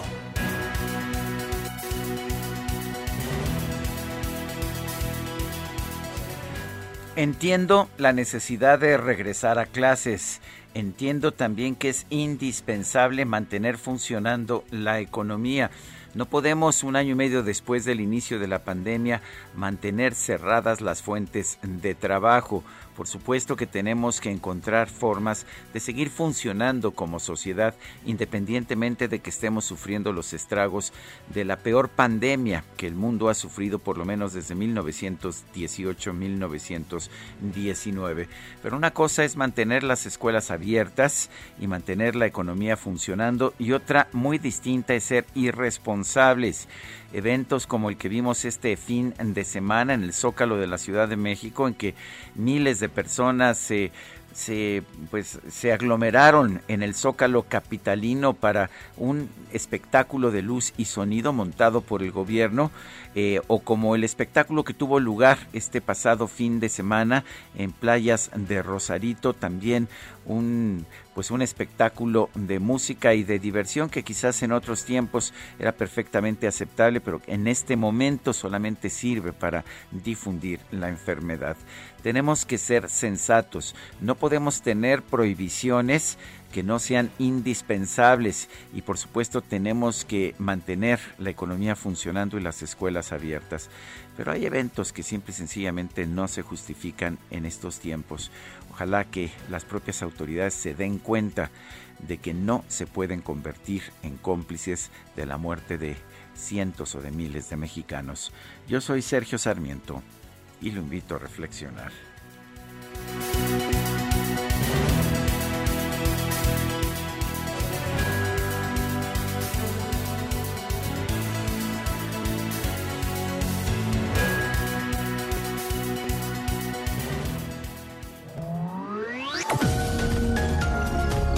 Sergio Sarmiento tu opinión es importante. Escríbele a Twitter en arroba Sergio Sarmiento.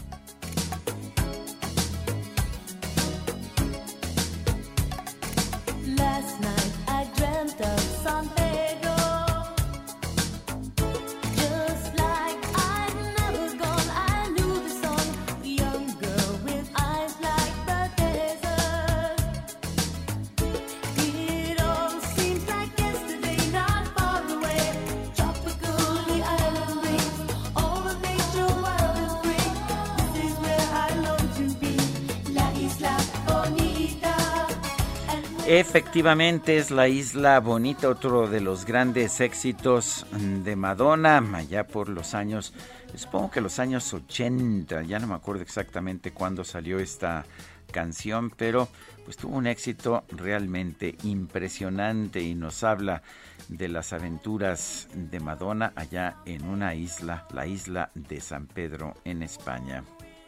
De 1900 a ver, es un, de 1986 parece que es la canción. Me gusta Guadalupe. A mí también me gusta mucho y sí, aquí dice lanzamiento 1986.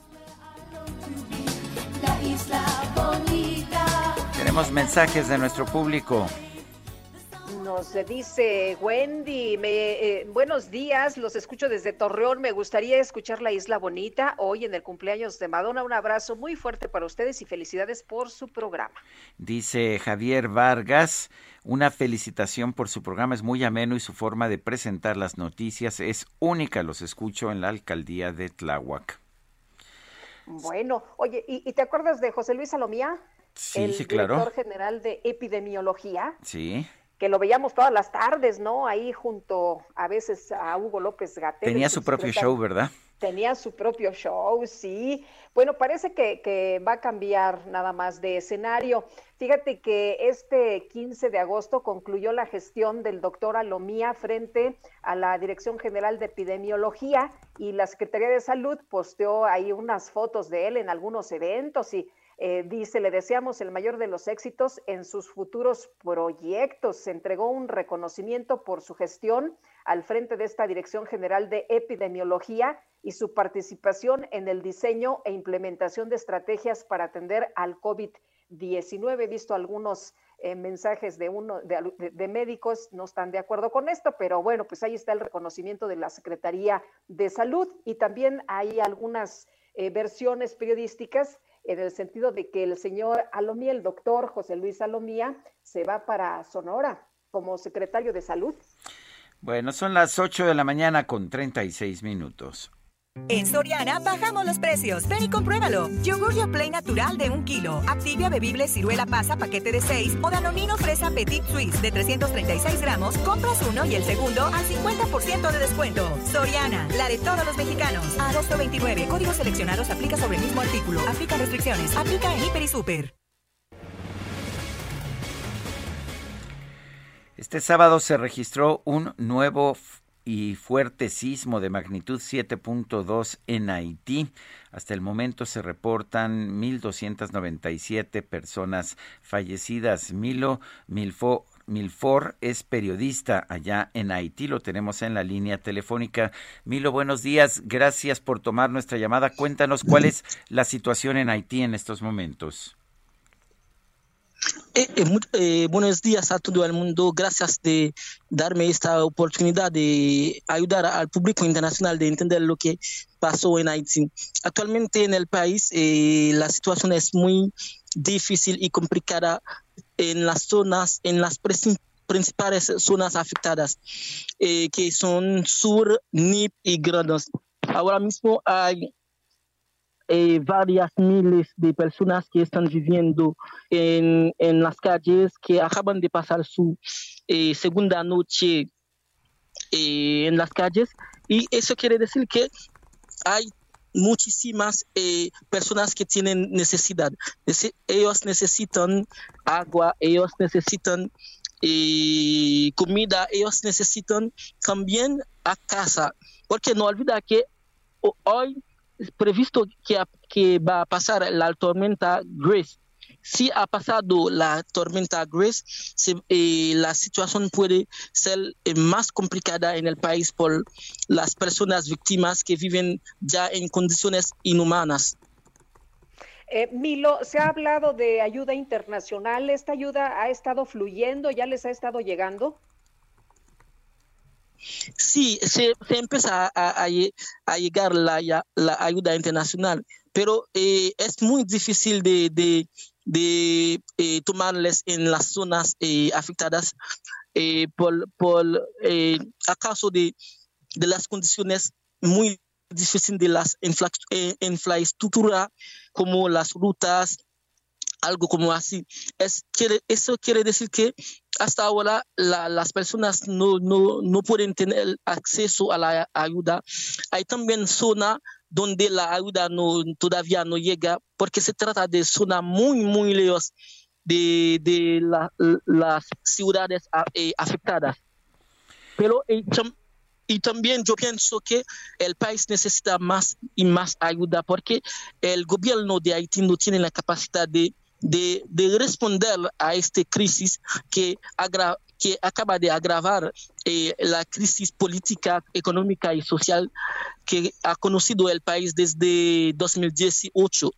De hecho, Milo, estamos viendo que después de esta crisis del asesinato del presidente Moïse, estamos viendo un gobierno haitiano casi disfuncional. ¿Qué tanto afecta esto en el momento de la tragedia?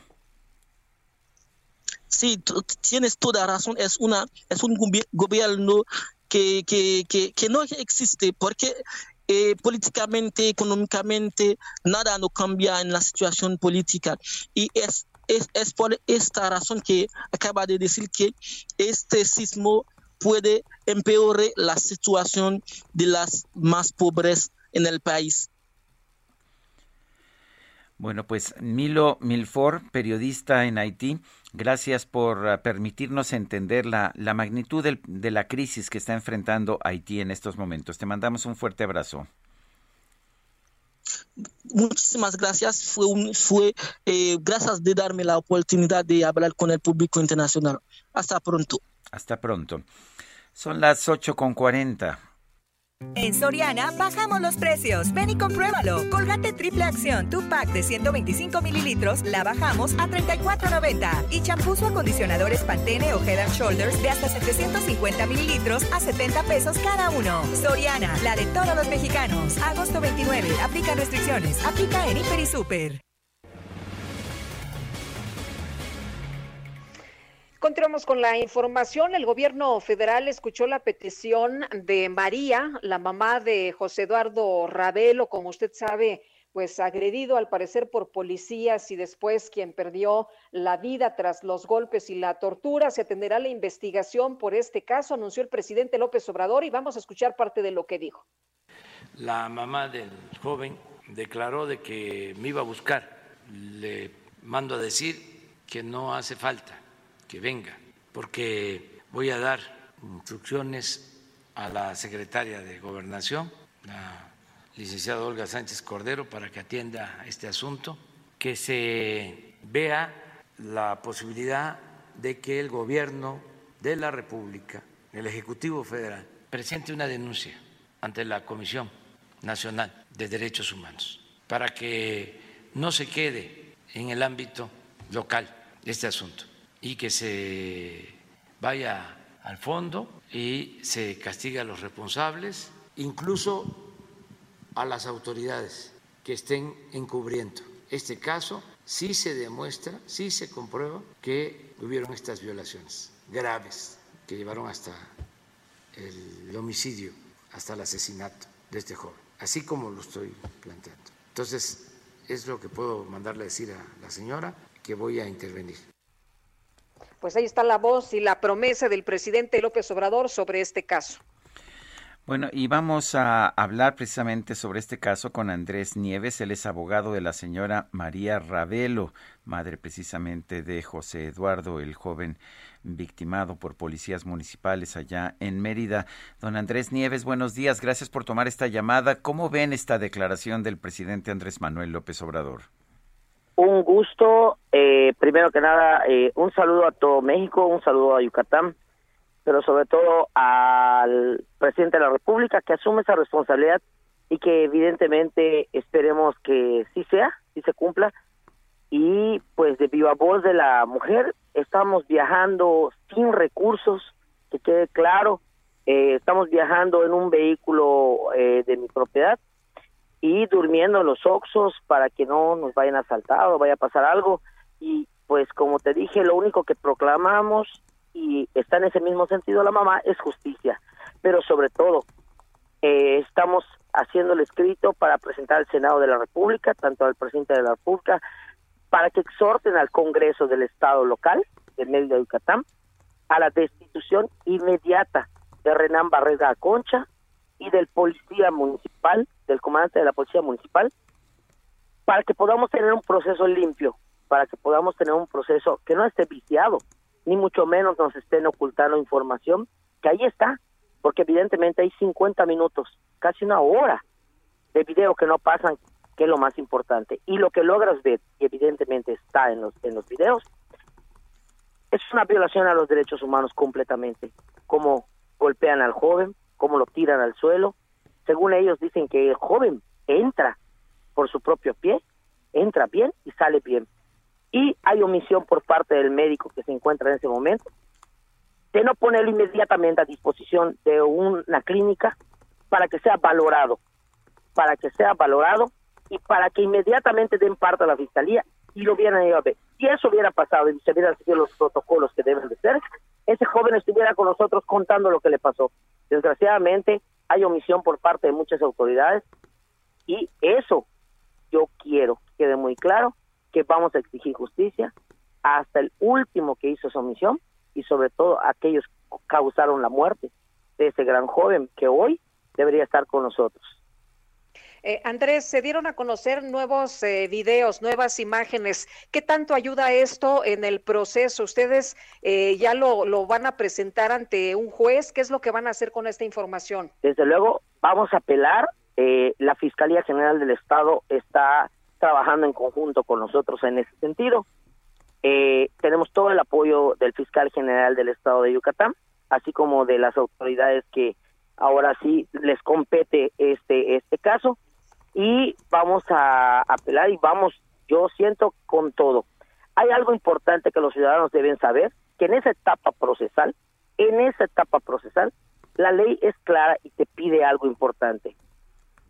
La mínima, la mínima prueba para que pueda ser vinculado a proceso. La mínima, ¿sí?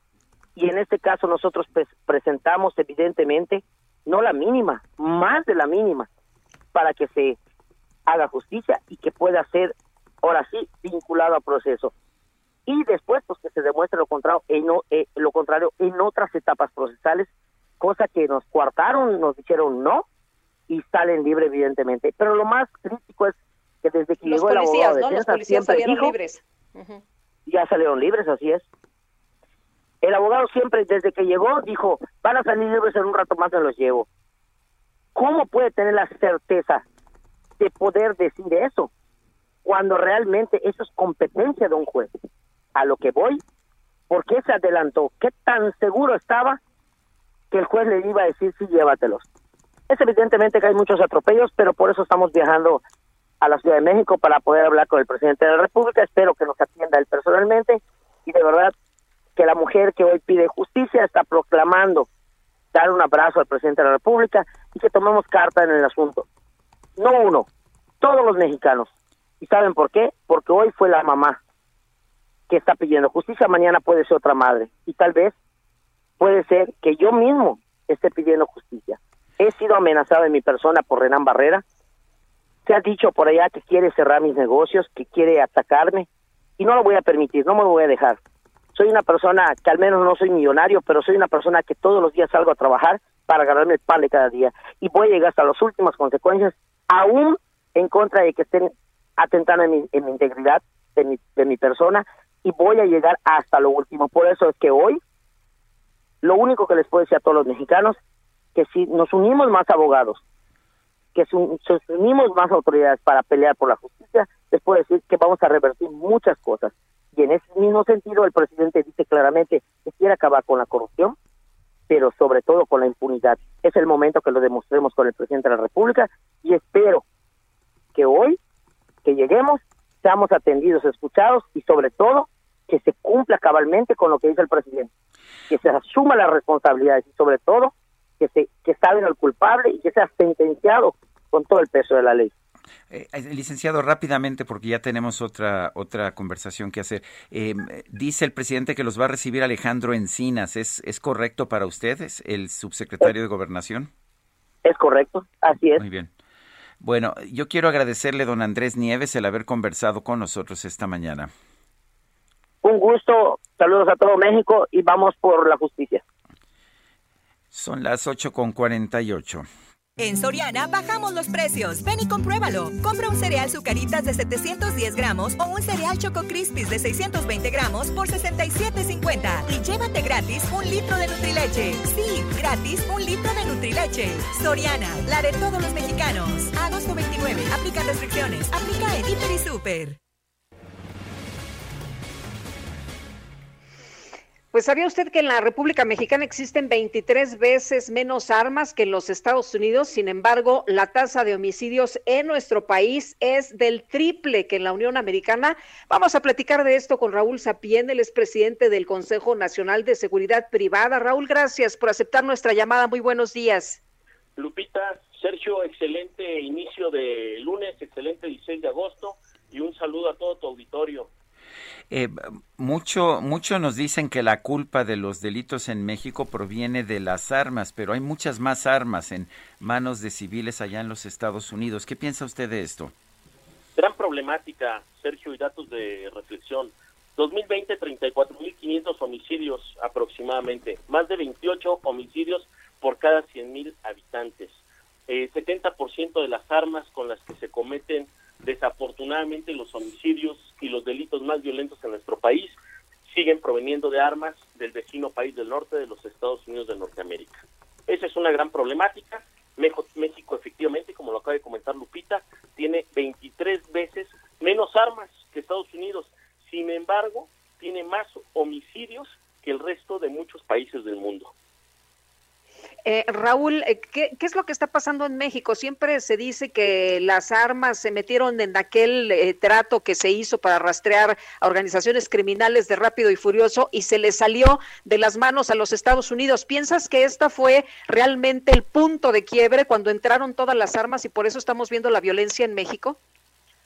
Sí, efectivamente no es una problemática del actual gobierno en los últimos 10 años ingresaron a México procedentes de los Estados Unidos de Norteamérica entre 250 mil y 300 mil armas de fuego por año, desafortunadamente. Sigue existiendo la problemática, una gran porosidad en todas nuestras fronteras, tanto al norte como al sur, que también sirve para el tráfico ilegal de, armas de fuego. Recordemos que tenemos tres rutas de cómo llegan a nuestro país desafortunadamente estas armas, la ruta del Pacífico, la ruta del centro y la ruta del, Golfo. ¿Qué, habría que hacer en México? En, México eh, teníamos la garantía constitucional de, de, tener armas en casa o de tener posesión de armas. Esto se modificó en 1971. Pero no hemos visto una disminución de la violencia ni de los homicidios. Al contrario, este periodo ha sido uno de los más violentos de la historia de nuestro país. ¿Qué habría que hacer? Hay que mantener la prohibición, hay que eliminarla, hay que tener un mejor sistema de quizás registro y monitoreo de armas. ¿Qué habría que hacer? Mira, Sergio, es excelente el comentario y la reflexión que eh, nos haces para todo el auditorio. Primer eh, problemática, las armas que efectivamente permiten por reforma constitucional que cada uno de las y los mexicanos podamos tener, porque es un derecho humano a la autoprotección de nuestros hogares, no son el resultado de que esas armas sean con las que se cometen el mayor número de homicidios ni delitos de alto impacto. ¿Qué se tiene que hacer? Creemos nosotros, y con la experiencia que, que tenemos del Consejo Nacional de Seguridad Privada, primero creemos que se deben de retomar estas reuniones de carácter bilateral que ya se venían generando en este gobierno actual, en esta administración, entre la Cancillería y el gobierno norteamericano, en donde participó activamente la Secretaría de Seguridad y Protección eh, Ciudadana de una manera muy activa con el señor subsecretario Ricardo Ricardo eh, Mejía. La siguiente sugerencia y que tenemos que generar es justamente generar el cierre de financiamiento a esas organizaciones criminales a través de la participación con el gobierno de los Estados Unidos de Norteamérica, me refiero a acciones de la UIF, de la Unidad de Investigación Financiera, en poder llevar a cabo una trazabilidad de qué grupos criminales están comprando libremente las armas en Estados Unidos, donde debemos de recordar que se venden de una manera libre, sin ninguna restricción, pero que esas armas son ingresadas a nuestro país, aprovechando incluso la ruta que se lleva hacia Estados Unidos primero para poder internar droga. Y posteriormente esas mismas rutas no vienen vacías, vienen llenas de armas que son ingresadas ilegalmente a nuestro, a nuestro, a nuestro país, desafortunadamente. Para Estados Unidos, preocupados por la introducción del famoso fentanilo. Y para nuestro país, pues sigue existiendo y creciendo el número de armas que se ingresan ilegalmente a nuestro país. Pero no solamente eso, Sergio, déjame decirte algo también muy importante. Se debe de buscar el tener un mejor desarrollo económico y oportunidades económicas y de empleo aquí en nuestro país para los jóvenes, que son principalmente el caldo de cultivo de la delincuencia organizada para el trasiego justamente de estas fuego y que son utilizadas para muchos homicidios. Muy bien, eh, gracias Raúl Sapien, presidente del Consejo Nacional de Seguridad Privada, por esta conversación. Nosotros nos vamos a una pausa y regresamos.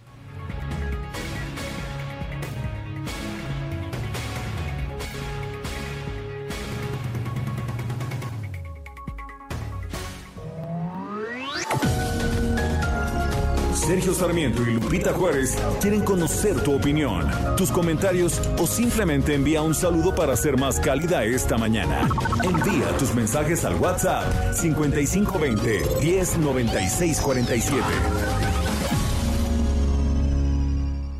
Heraldo Radio, la HCL se comparte, se ve y ahora también se escucha.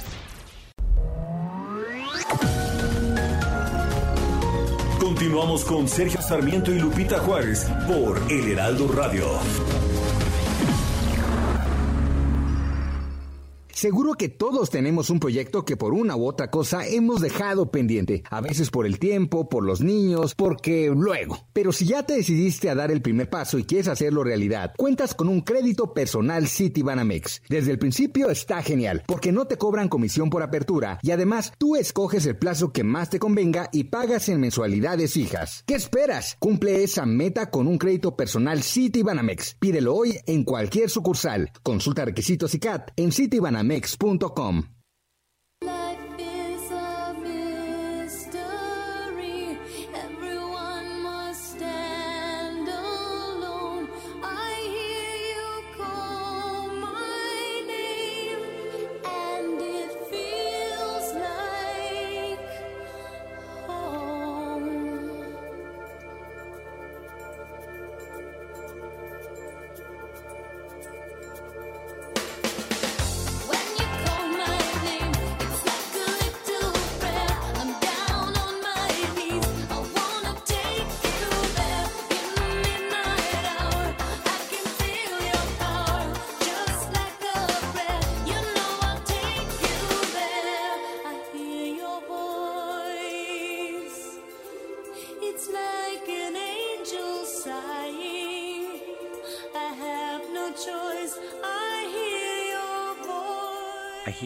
voice, escucho tu voz, es como un ángel que suspira, no tengo decisión, escucho tu voz. Estamos escuchando Like a Prayer en la voz de Madonna, quien hoy cumple 63 años.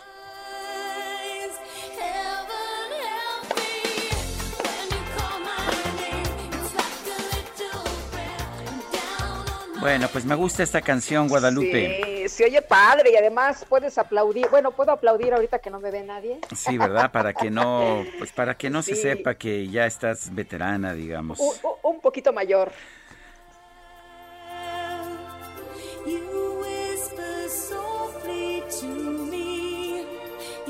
Son las nueve de la mañana con dos minutos. Vamos a un resumen de la información.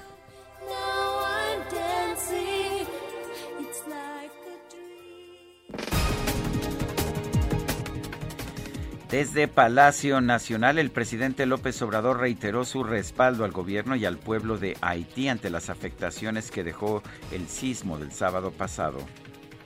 Como todos eh, sabemos, lamentablemente un sismo afectó a Haití, de por sí un pueblo muy pobre, con problemas también políticos, acaban de asesinar al presidente y hay una situación de mucha inestabilidad y les cayó esta otra eh, desgracia. Decidimos apoyar y vamos a seguirlo haciendo porque nada humano nos es ajeno. Y olvídense de las fronteras. Necesitamos aplicar el criterio, el principio de la fraternidad universal. La Coordinadora Nacional de Protección Civil, Laura Velázquez, informó que el Gobierno de México envió a Haití dos aeronaves de la Sedena con más de 15 toneladas de ayuda humanitaria y ya prepara el envío de una tercera aeronave. En un comunicado, el expresidente de los Estados Unidos, Donald Trump, consideró que su sucesor, Joe Biden, debe presentar su renuncia por permitir la victoria de los talibanes en Afganistán y por su gestión ante la pandemia de COVID-19. A través de un nuevo video, el jefe de la oficina política del talibán en Qatar, Barad Ahund, declaró el fin de la guerra en Afganistán con una victoria inesperada de sus combatientes. Pequeño panda, aún no andas y ya queremos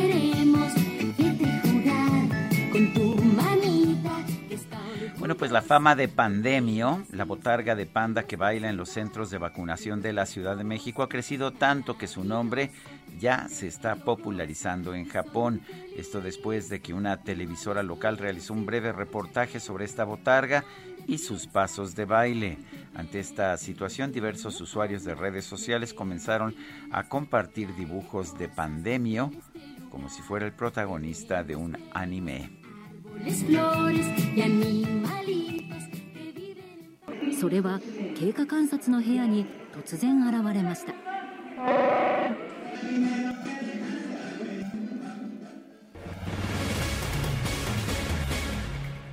Bueno, ese pandemio sonaba más a Chubaca que a pandemio y lo vi, ¿sabes cómo lo vi, mi querido Sergio? ¿Cómo? En un video, echando un baile eroticón. ¿Qué tal? Ahí el, el pandemio. Primero andaba bailando así como que muy tiernamente y este fin de semana, ándale, se, se mm, como que perdió la, la, pena y empezó ahí a echar un baile erótico. Bueno, y vamos a cambiar de tema. Fíjese usted que de acuerdo con los precios publicados por la Comisión Reguladora de Energía, los usuarios de gas LP en 25 estados van a resentir un aumento en los precios. Y Adrián Arias nos tiene todos los detalles. Adrián, ¿qué tal? Muy buenos días. Hola, muy buenos días, Sergio Lupito. Pues sí, pues para esta semana los usuarios de gas LP en 25 entidades van a eh, pues sentir en sus bolsillos un aumento en los precios porque la Comisión Reguladora de Energía está actualizando cada semana los precios y bueno, eh, Querétaro, Quintana Roo, Tamaulipas y Tabasco van a ser los estados más afectados. Eh, los precios que van a estar vigentes hasta el próximo sábado 21, 21 de agosto eh, observan un, un avance de 10 centavos para el litro y de 18 centavos para el kilo. Pero cuando lo vemos de manera desagregada por estado, en Querétaro hay un alza eh, de 5.20%, es el alza más severa para ambos casos, tanto para el litro como para el kilo, por lo que el litro aumenta 63 centavos y el kilo 1.17 pesos. En Quintana Roo, Tamaulipas y Tabasco se observan aumentos de entre 3 y 4%. Aquí en la Ciudad de México el kilo sube 44 centavos y el litro sube 24 centavos. Esto es 2% más de lo que la CRE había eh, establecido a inicios de agosto, que es cuando empezó otra vez el control de precios. Aquí se puede deber este avance pues a la inflación, a, a, que el crudo, el petróleo crudo ha estado encareciéndose en los mercados internacionales y bueno, también a la volatilidad que ha habido en los precios de pues, muchas materias primas, justamente por esta tercera oleada que se está viviendo en muchos países y que está generando pues desinflación y eh, presiones y percepciones de riesgo en la economía, Sergio y Lupita. Muchas gracias por el reporte, Adrián. Gracias, muy buenos días. Buenos días. Son las nueve con siete minutos. El gobierno de Afganistán se colapsó, se colapsó completamente eh, poco después de que el presidente de los Estados Unidos anunció el retiro de las tropas estadounidenses. Eh, había anunciado que este retiro concluiría antes del 30 de agosto y había dicho que pues que no importaba que el ejército de Afganistán era suficiente para contener a los talibanes, pero pues no, no lo fue. Cayó casi de inmediato el gobierno afgano. Vamos a conversar con Marwan Soto, él es escritor y especialista en, temas del Medio Oriente. Marwan Soto, ¿cómo estás? Buenos días y cuéntanos, ¿cuál es tu visión de lo que aconteció allá en Afganistán? Buenos días, Sergio Lupita. Buenos eh, días. A ver, estamos viendo el eh, colapso del desastre dentro del caos, todo al mismo tiempo. Eh, que es para tratar de entender un poco Afganistán, es un poco, estamos tratar de entender el contexto y tratar también de dejar un poco la perspectiva de la perspectiva binaria, sobre todo cuando pensamos en la injerencia de Estados Unidos. El contexto es después del atentado de las Torres Gemelas, o para hacer un poco de memoria, Estados Unidos entra a Afganistán, sale el gobierno del talibán, para ese momento el talibán controlaba desde finales de los 90 a 2001 el territorio afgano, se repliegan y se va formando una especie de nuevo gobierno increíblemente disfuncional que al final lo que realmente produce es que el territorio afgano hasta hace unas horas era en realidad un lugar de dos gobiernos, un gobierno dentro del otro gobierno. Por un lado, el gobierno afgano, reconocido internacionalmente, sí, con apoyo de Estados Unidos, de la OTAN y en general de la comunidad internacional, y al mismo tiempo una parte del territorio afgano controlado por el talibán. que es el talibán? El talibán es un movimiento religioso, armado, que aparte digo, ha habido muchos muchos comentarios alrededor de, por ejemplo, es que son árabes, no, ni siquiera son árabes, ni siquiera hablan árabe, eh, son pashtos, son de Pustán, de, son más cercanos quizá a Pakistán, donde han conseguido un gigantesco apoyo y se han refugiado ahí. ¿Qué es lo que sucede? Lo que sucede es que tras el retiro de las tropas de Estados Unidos, un retiro anunciado en realidad no solamente por Biden, no solamente es producto de la administración Biden, sino es un producto de cuatro, de cuatro distintas presencias que no habían parado de anunciar que se tenían que retirar por lo insostenible de su presencia, insostenible por sobre todo el costo financiero, por una mala aceptación por parte de la población. Y después de cuatro presidencias, Biden no se quiere transformar en el cuarto presidente que mantiene las tropas en Afganistán, se retira y desde principios, desde el primer trimestre de este año, veíamos que podía suceder esto solo que no lo veíamos a esta velocidad. En 10 días, el talibán avanza sin gran resistencia dentro del territorio afgano hasta que ayer toma por fin Kabul. ¿Qué es lo que pasa con la toma de Kabul? El presidente afgano sale del país y vemos todo el desastre que hemos visto en, eh, en los medios gente huyendo, gente tratando de subirse a aviones norteamericanos, un helicóptero de Estados Unidos para sacar personal de su embajada y demás. Entonces, si sacamos del análisis el asunto de Estados Unidos por un momento, aunque es evidentemente es indisociable, tenemos que pensar qué es lo que está sucediendo hoy en Kabul. Y hoy en Kabul vemos a el talibán poniéndose encima de un gigantesco número de población afgana. ¿Cuáles son los distintos temores?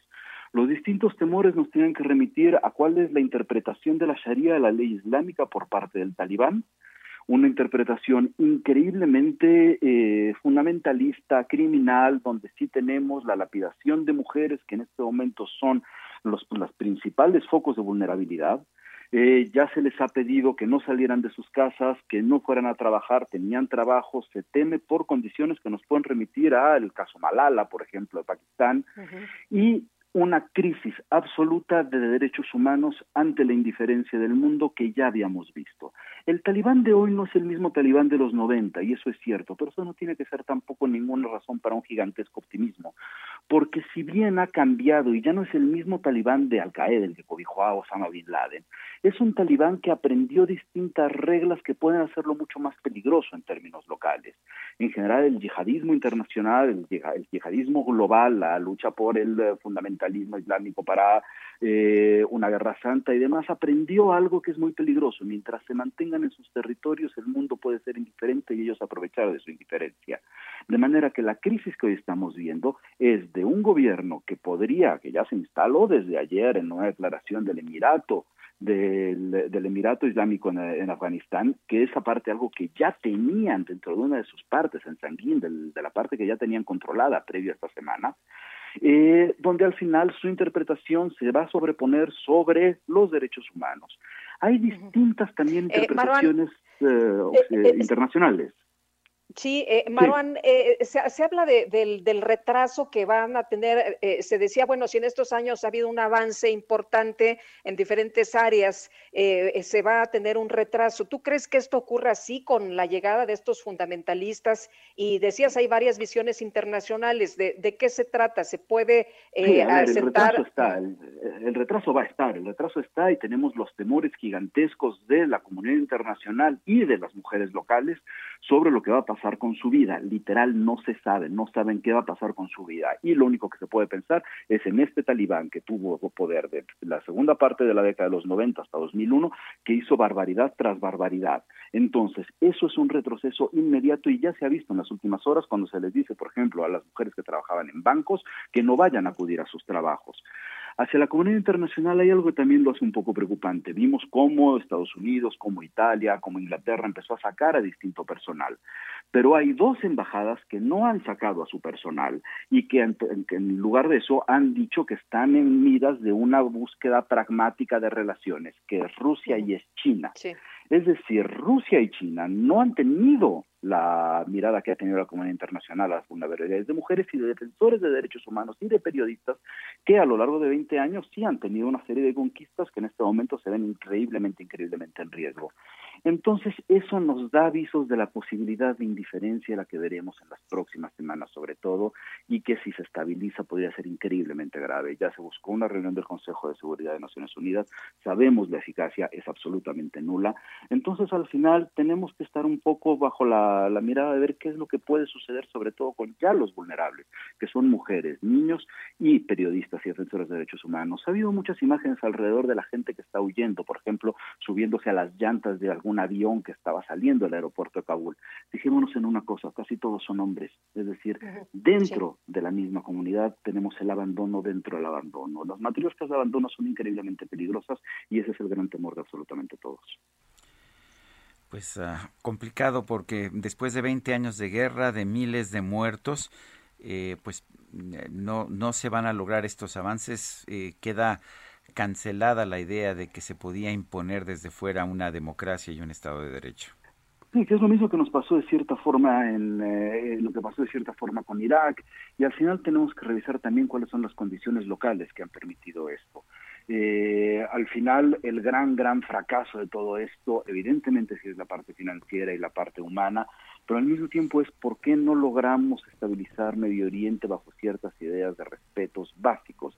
Y eso es una gran responsabilidad mediooriental, con todo y que Afganistán ni siquiera es parte del Medio Oriente, de- del Medio Oriente formal, pero tiene todos los problemas medioorientales exacerbados.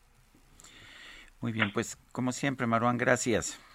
Querido Sergio Lupita, muy buenos días. Gracias, hasta luego, buenos días. Son las 9 con 16 minutos. Sergio Sarmiento y Lupita Juárez.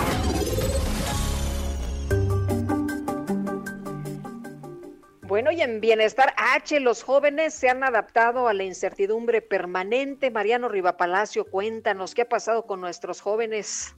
Así es, querida Lupita, ¿cómo estás? Sergio Sarmiento, ¿cómo estás? Muy buenos Muy días, bien, Mariano. amigos del Heraldo Radio. Gracias, muy buenos días. Pues arrancamos la semana con tu comentario, Lupita. Efectivamente, tú lo sabes, hace unos días se conmemoró el Día Internacional de la Juventud y no quería dejar pasar la oportunidad de comentarles que según datos obtenidos del Seminario de Investigación en la Juventud de la UNAM, a las generaciones del nuevo milenio se les acusa de ser presentistas, es decir, de no tener una mirada de futuro. Sin embargo, pues estos jóvenes, estos jóvenes mexicanos, Lupita, pues han demostrado una gran capacidad para adaptarse a nuevas condiciones de vida y de trabajo, incluso a la incertidumbre permanente. La realidad cambiante pues los ha llevado a generar nuevas formas de comunicarse y de organizarse. Y un mecanismo integrador, Sergio, es la cultura popular urbana que está llena de nuevas expresiones. Esto último lo comenta Héctor Castillo Bertier, él es coordinador de la Unidad de Estudios sobre la Juventud.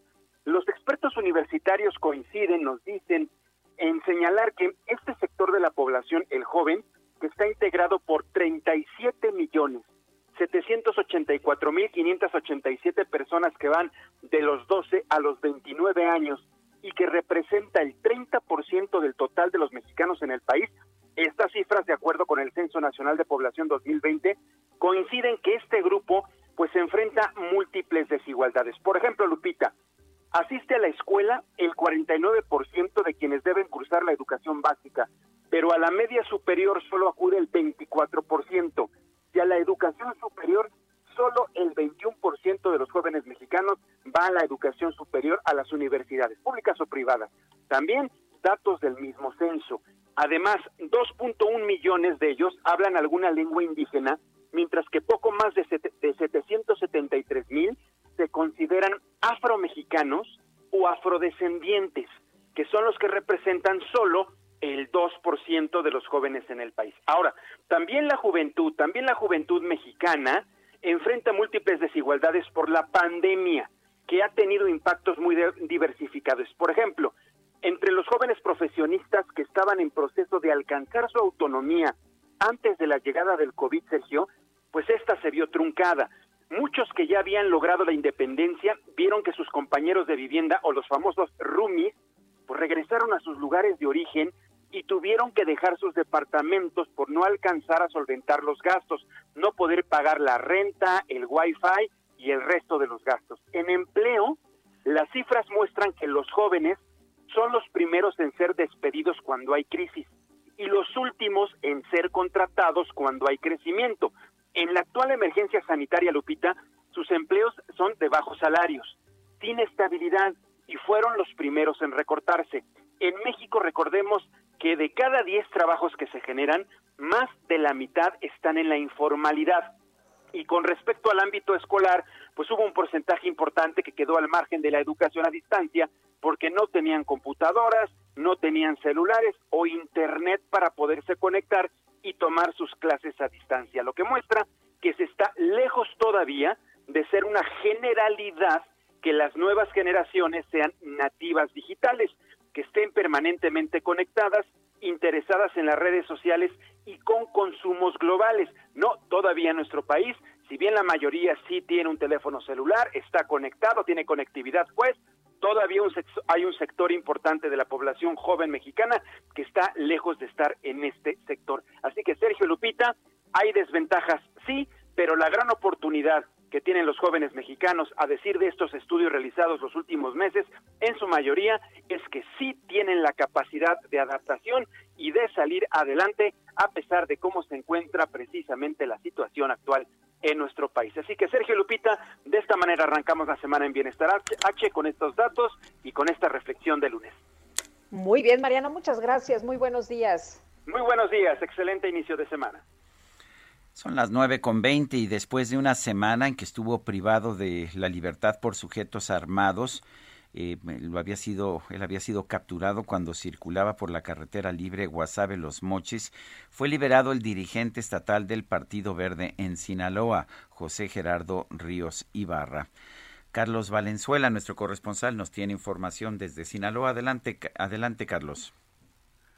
¿Qué tal, Sergio? Muy buenos días. Un saludo desde Culiacán, Sinaloa. Como lo informas, este domingo cerca de las 4 de la mañana fue liberado sano y salvo José Gerardo Ríos Ibarra, él es dirigente estatal del Partido Verde Ecologista de México en Sinaloa, luego de una semana de haber sido privado de su libertad por personas armadas. De acuerdo con información que proporcionaron las autoridades locales, el dirigente del partido fue dejado en libertad por sus captores en la estación de servicios denominada Callejones de Guasabito, en el municipio de Guasave, al norte de Sinaloa, cerca de las 4 de la mañana de ese domingo. Recordar que el pasado lunes 9 de agosto por la tarde, aproximadamente a las 16 horas, Gerardo Río había sido privado de su libertad por un grupo de personas armadas cuando circulaba por la carretera libre Guasave Los Mochis y la, la, última comunicación que tuvo con un amigo de él fue mediante un mensaje de voz que alcanzó a enviarle informándole que había sido detenido por personas armadas y solicitando ayuda para que para que buscaran liberarlo. Tras, la, tras el mensaje fue alertada a la familia quien denunció a la Fiscalía General del Estado y de inmediato se emitió la alerta de localización por parte de la Comisión Estatal de Búsqueda de Personas Desaparecidas. De inmediato ese mismo día apareció el automóvil de color rojo en el que circulaba Ríos Ibarra, que fue localizado en un entronque del poblado de Guayperine, del municipio de Guasave. Fue una semana de mucha angustia donde el Partido Verde estuvo exigiendo que se reforzara la búsqueda y la investigación para poder encontrar a su dirigente estatal ante la posibilidad de que su vida e integridad se encontrara en peligro.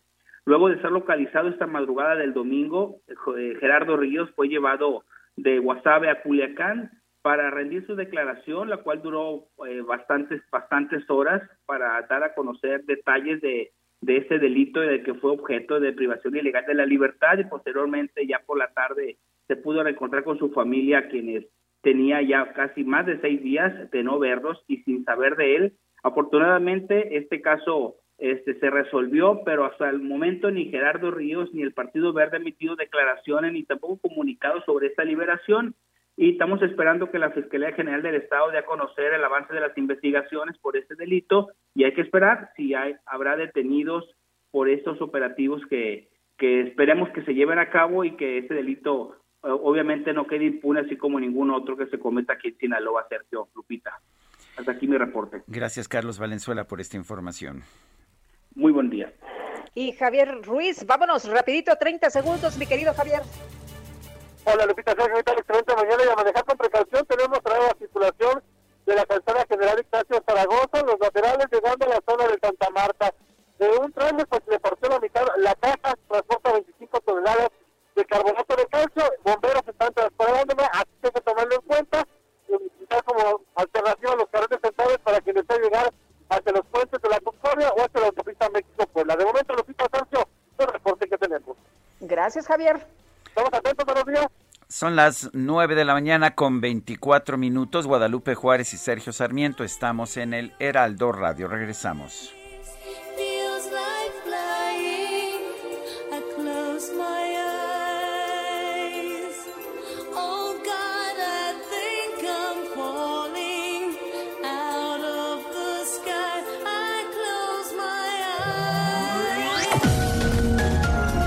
Sergio Sarmiento y Lupita Juárez quieren conocer tu opinión, tus comentarios o simplemente envía un saludo para ser más cálida esta mañana. Envía tus mensajes al WhatsApp 5520 109647. Heraldo Radio, la HCL se comparte, se ve y ahora también se escucha.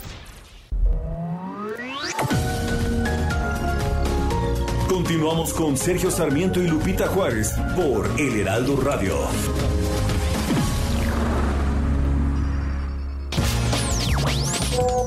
Buenos días, Sergio Lupita. Muy buen programa. Mi nombre es Juan Manuel. Que tengan un buen día.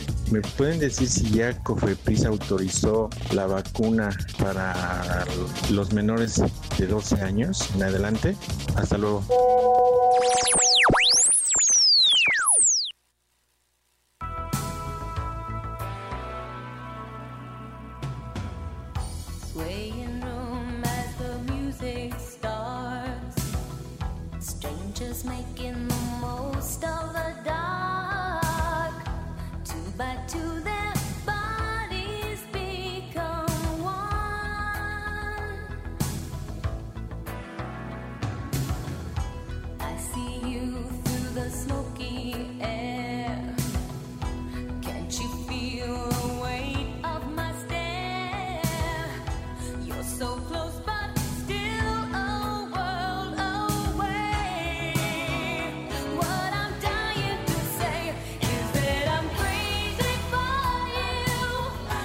Crazy, Crazy for You, Loca por ti, canta Madonna el día de su cumpleaños, cumple 63.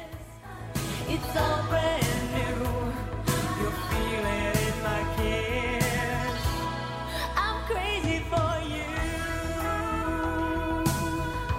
Felicidades a Madonna, por supuesto, nuestro abrazo en donde se encuentre, porque ya ves que ella sí festeja sus cumples. Así es, pero no me ha invitado hace mucho a sus ¿No fiestas. te invitó? No. Pues es por la pandemia. Yo Ah, creo que es me, por la pandemia. me imagino.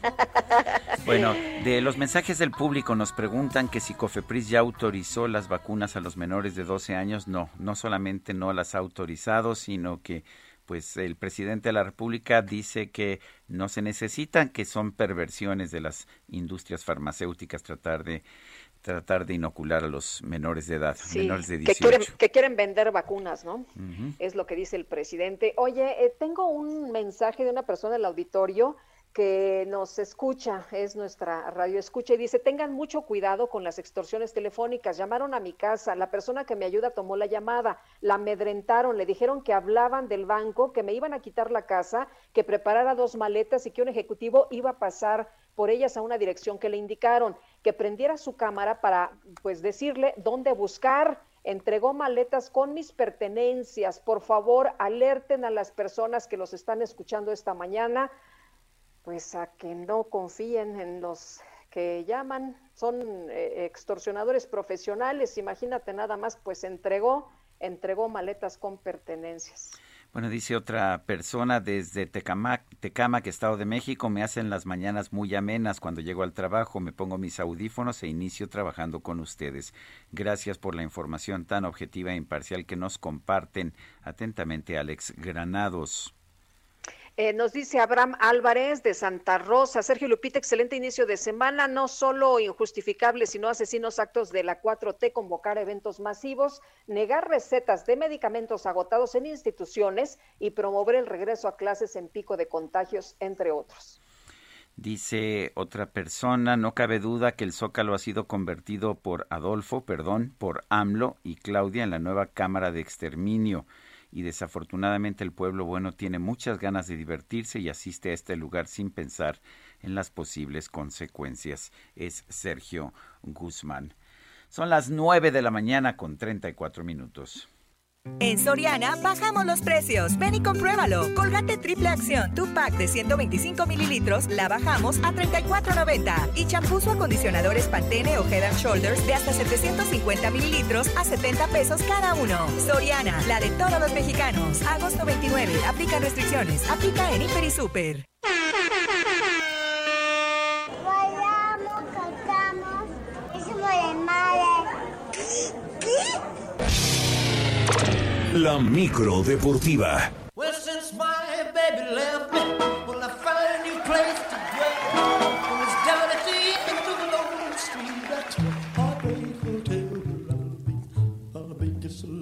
El rey, pero por supuesto, no podía faltar en la micro ¿no? deportiva, es su aniversario, Luctuoso, sí. si no mal recuerdo, ¿sí? Efectivamente, mi querido Sergio, y aquí está en la micro deportiva junto con Julio Romero. Julio, ¿cómo estás? Buenos días. Muy bien, Sergio Lupita, muy buenos días, amigos de la Victoria, es un placer saludarles. Muchas gracias por tus conceptos, querida Lupita, pero no, el rey es Elvis Presley. Y así es que arrancamos la semana con mucha, mucha información deportiva. Vámonos con la jornada 4 del torneo del fútbol mexicano, el torneo Grita México. Resultados completos. El Necaxa venció 2 por 0 a San Luis. Puebla y Tigres se empataron a 1, lo mismo que Juárez y los Cholos de Tijuana. Pumas y Querétaro, 0 por 0 en Ciudad Universitaria. El León se impuso 3 por 0 al Mazatlán. Y la máquina celeste de Cruz Azul, imponente, goleó 4 por 0 al conjunto de los Diablos Rojos del Toluca en la cancha del Estadio Azteca. Por cierto, el cuadro cementero dio un muy buen juego, gustó, convenció y goleó a su rival ante su afición allá en el Coloso de Santa Úrsula. Y al respecto habló el técnico cementero Juan Reynoso.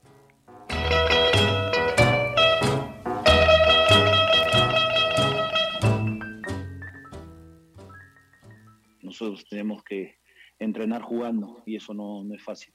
Pero Dios gracias, nos conocemos, sabemos a lo que jugamos y, bueno, hoy dimos un, buen golpe de, de autoridad y sobre todo este, hicimos que, como bien dices, eh, ratificamos que tenemos un plantel amplio y que todos cada vez están poniendo eh, lo mejor posible.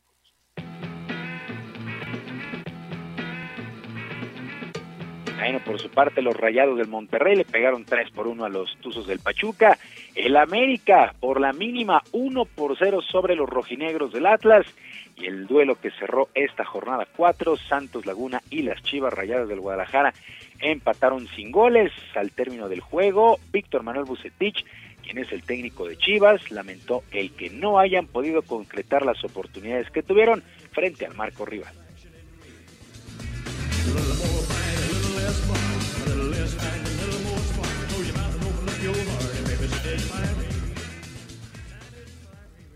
Evidentemente es algo que eh, deberemos estar trabajando constantemente en ese aspecto, aunque el día de hoy quiero decir que a lo mejor el portero de ellos fue el factor más determinante porque eh, fue, para mí fue el mejor jugador de parte de Santos. Eh, gracias a él no se fueron con la derrota y creo que tr- me preocuparía mucho si no llegáramos. Creo que el equipo tiene argumentos sólidos como para poder eh, hacer daño.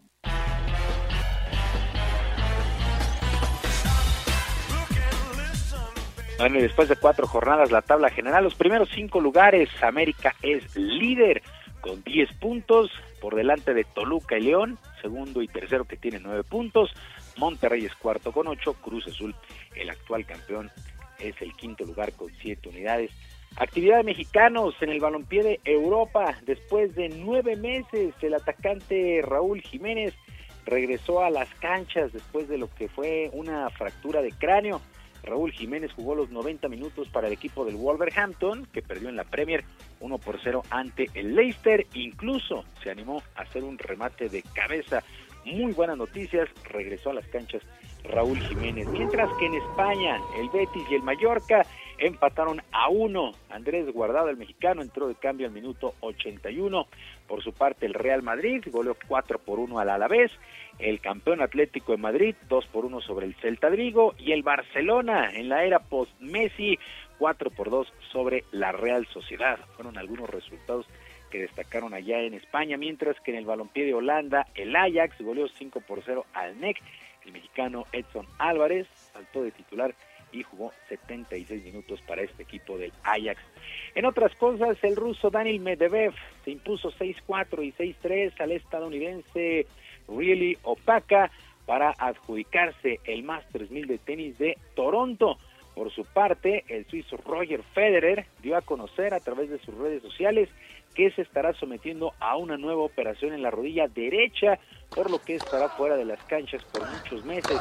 Ojalá alcance a recuperarse Roger Federer y pues el próximo año se retire en una cancha, pero ya ya huele a retiro inminente el de este monstruo, el suizo Roger Federer, por supuesto, en el mundo del tenis.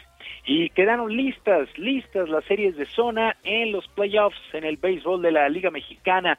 Por lo pronto, en la zona norte, los rieleros de Aguascalientes estarán enfrentando a los mariachis de eh, Guadalajara, mientras que los acereros de Monclova, los actuales campeones, se estarán enfrentando a los toros de Tijuana. Por su parte, en la zona sur, los Diablos Rojos del México recibirán al Águila de Veracruz, mientras que los Olmecas de Tabasco se estarán midiendo a los Leones de Yucatán, series a ganar cuatro de posibles siete duelos y que se estarán poniendo en marcha este martes, pues prácticamente ya las semifinales de las respectivas zonas, la norte y la sur, llega a su fin la temporada en el béisbol de la Liga Mexicana. Sergio Lupita, amigos del auditorio, la información deportiva este lunes. Les recuerdo nuestras vías de comunicación. Estoy en Twitter, en arroba jromerohb, en arroba jromerohb, además de nuestro canal de YouTube, Barrio Deportivo, Barrio Deportivo en YouTube, todos los días a las 5 de la tarde con mucha diversión y la mejor información en Barrio Deportivo. Yo les dejo un abrazo a la distancia y que por supuesto sea una extraordinaria semana para todos. Muchas gracias, Julio. Muy buenos días. Buenos días. Son las 9 de la mañana con 41 minutos. El, es- el espectáculo con más de 17 años de trayectoria, el Tenorio Cómico, se renueva y regresa al escenario. Lalo España, actor, está en la línea telefónica. Lalo España, buenos días, gracias por tomar esta llamada.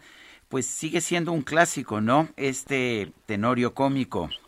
Así es, buen día, don Sergio, mi querida Lupita. Gracias Hola, por el ¿qué espacio, tal? como siempre. A ver, cuéntanos, ¿dónde vamos a poder ver ahora este tenorio cómico? En el Centro Cultural Teatro 1, todos los viernes, sábados y domingos, estamos con todas las medidas sanitarias. El teatro se desinfecta cada función. Todos los actores estamos vacunados, estamos echando ganas por levantar esta industria que es fuente de trabajo para tantas familias y la gente sale muy divertida con un 40% de aforo que se está se está súper llenando el aforo permitido y, y está muy divertido, un elenco súper simpático. Y, y cuéntanos, Lalo, ¿cómo, ¿cómo se sienten ustedes ahora con este ya medio regreso, no? Pues sí, adaptándonos a la realidad, mi querida Lupita, a, la- a esta nueva realidad, echándole todas las ganas del mundo y, y la gente también necesita divertirse y lo hacemos con todo el corazón. La gente sale muy contenta de la obra. ¿Quiénes más participan en esta obra, Lalo? Están los Mascabrothers, eh, Maribel Guardia, hermosísima y, y muy talentosa y muy querida por el público, eh, Daniel Bisoño, Julio Alegría, Arad de la Torre, eh, el Indio Brian, Claudio Herrera, gente muy, muy, muy, muy divertida. Bueno, pues entonces es en el Centro Cultural Teatro 1, es el que está por allá en, en la colonia Roma, ¿no? Así es, al lado del Metro Cuauhtémoc. Bueno, muy bien. Lalo España, gracias por invitarnos a ver este tenorio cómico. Muchas gracias, don Sergio. Lupita, saludos. Hasta luego, un abrazo, buenos días. Son las nueve con cuarenta y tres. En Soriana bajamos los precios. Ven y compruébalo. Aprovecha que en la compra de Melox, Sinuberase, Istiazil o gel antibacterial Vitascom, compres uno y llevas el segundo al 50% de descuento. Soriana, la de todos los mexicanos. Agosto 30, códigos seleccionados aplica sobre el mismo artículo. Aplica restricciones. Aplica en Hiper y Super. Bueno, y vamos a un resumen de la información. Esta mañana el presidente López Obrador confirmó que va a presentar una reforma electoral para renovar a todos los integrantes del Tribunal Electoral y del Instituto Nacional Electoral. Vamos a, este, a presentar una iniciativa de reforma. Está muy mal tanto el INE como el Tribunal Electoral. En la reforma, por ejemplo, usted plantearía el retiro de todos los, tanto del INE como del tribunal. Sí, cambio. De todos. Completo, sí. Cambio completo. Renovación tajante. No se puede con lo mismo. No son demócratas. No respetan la voluntad del pueblo. No actúan con rectitud. No aplican que al margen de la ley nada y por encima de la ley nadie. Entonces no pueden estar ahí. Tiene que haber un cambio. No es un asunto personal. Bueno, pues no le gustó la revocación de tres diputaciones federales al presidente, le quitaron a Morena y se las dieron al PAN. El secretario de Finanzas de Oaxaca, Vicente Mendoza, señaló que durante la gestión del gobernador Alejandro Murat se logró reducir 37% la deuda total del Estado. Los ministros de Asuntos Exteriores de la Unión Europea confirmaron que este martes van a sostener una reunión para abordar el tema de Afganistán. Y el primer ministro de Canadá, Justin Trudeau, solicitó la disolución del Parlamento y convocó a elecciones generales anticipadas para el próximo 20 de septiembre.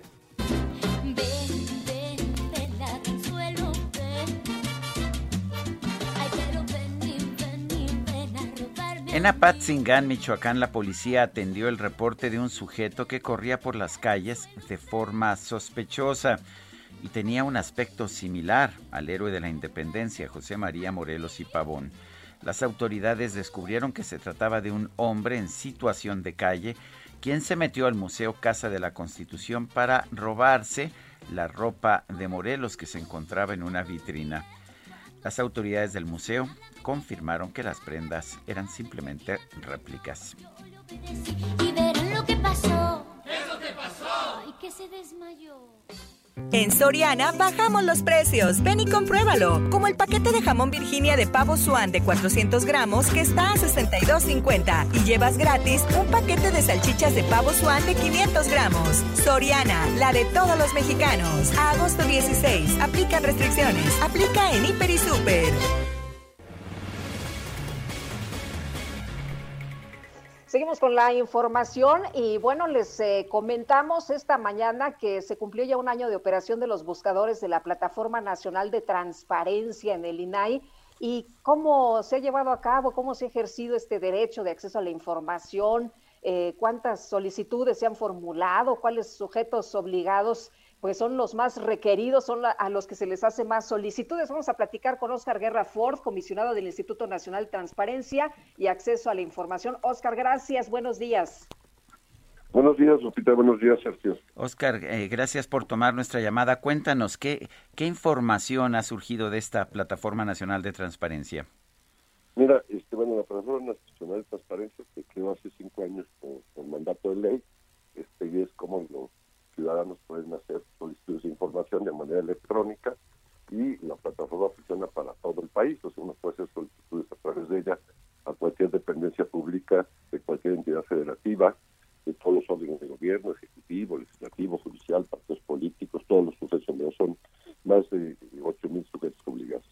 Pero también de la plataforma se publica toda la información que por ley tienen que publicar los sujetos obligados, los cuales son 48 obligaciones genéricas, como puede ser la normatividad, la nómina, los contratos, los funcionarios sancionados, los patrones de beneficiarios de sus programas sociales, etcétera.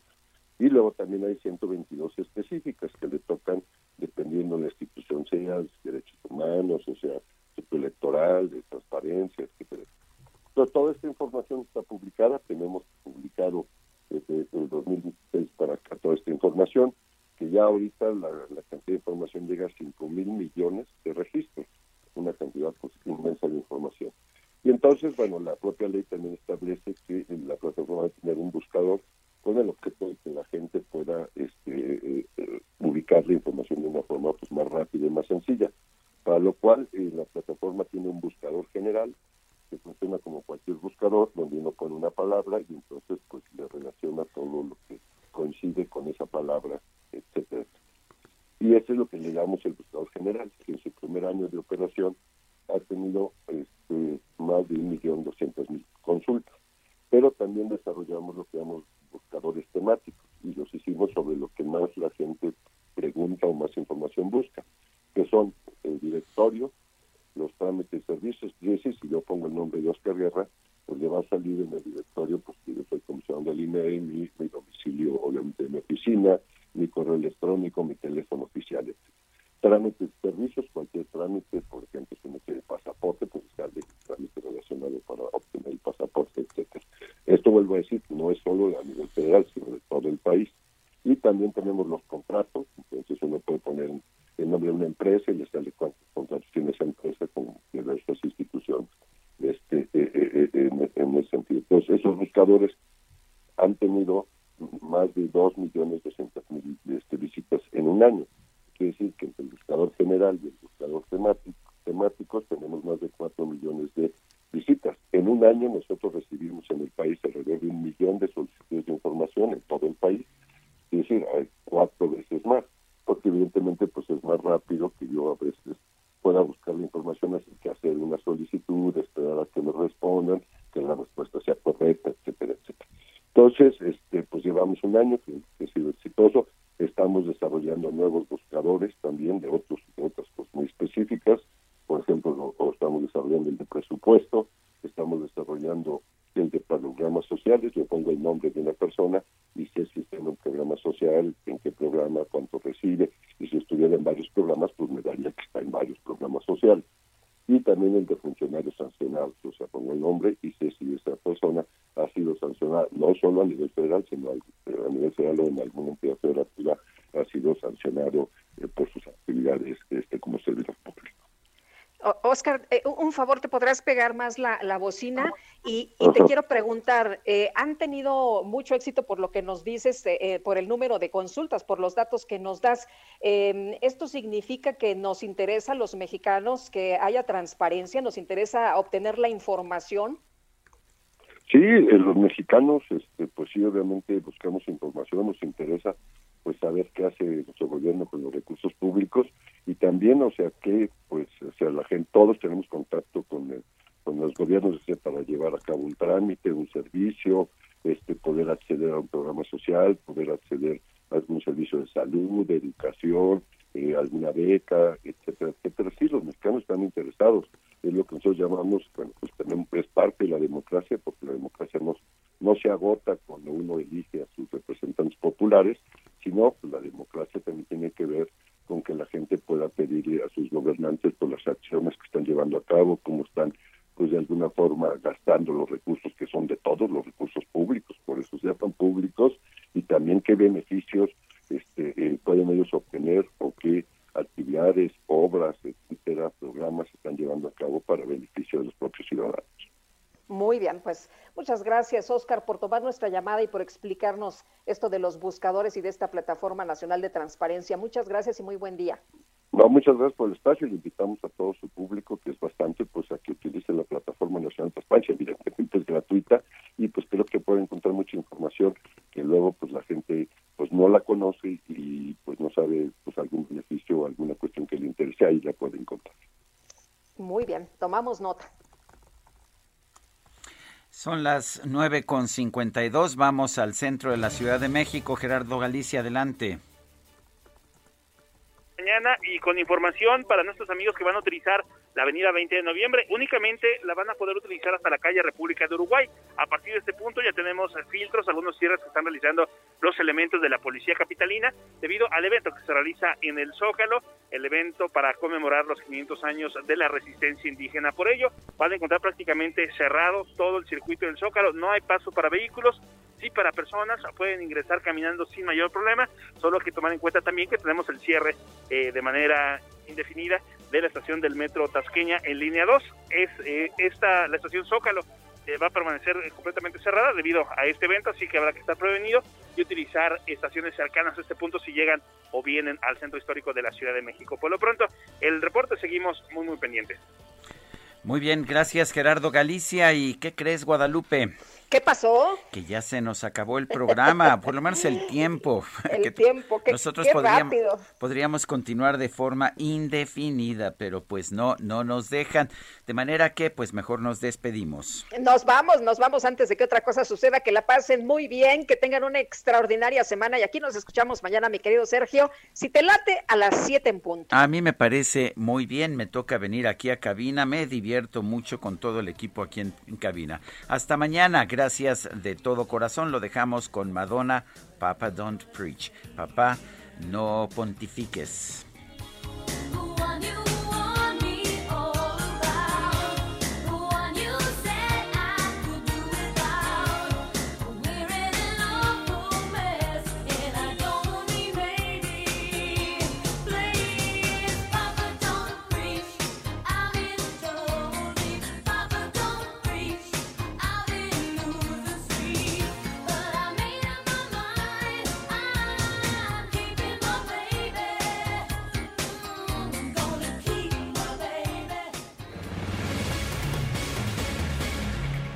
Heraldo Media Group presentó Sergio Sarmiento y Lupita Juárez por El Heraldo Radio.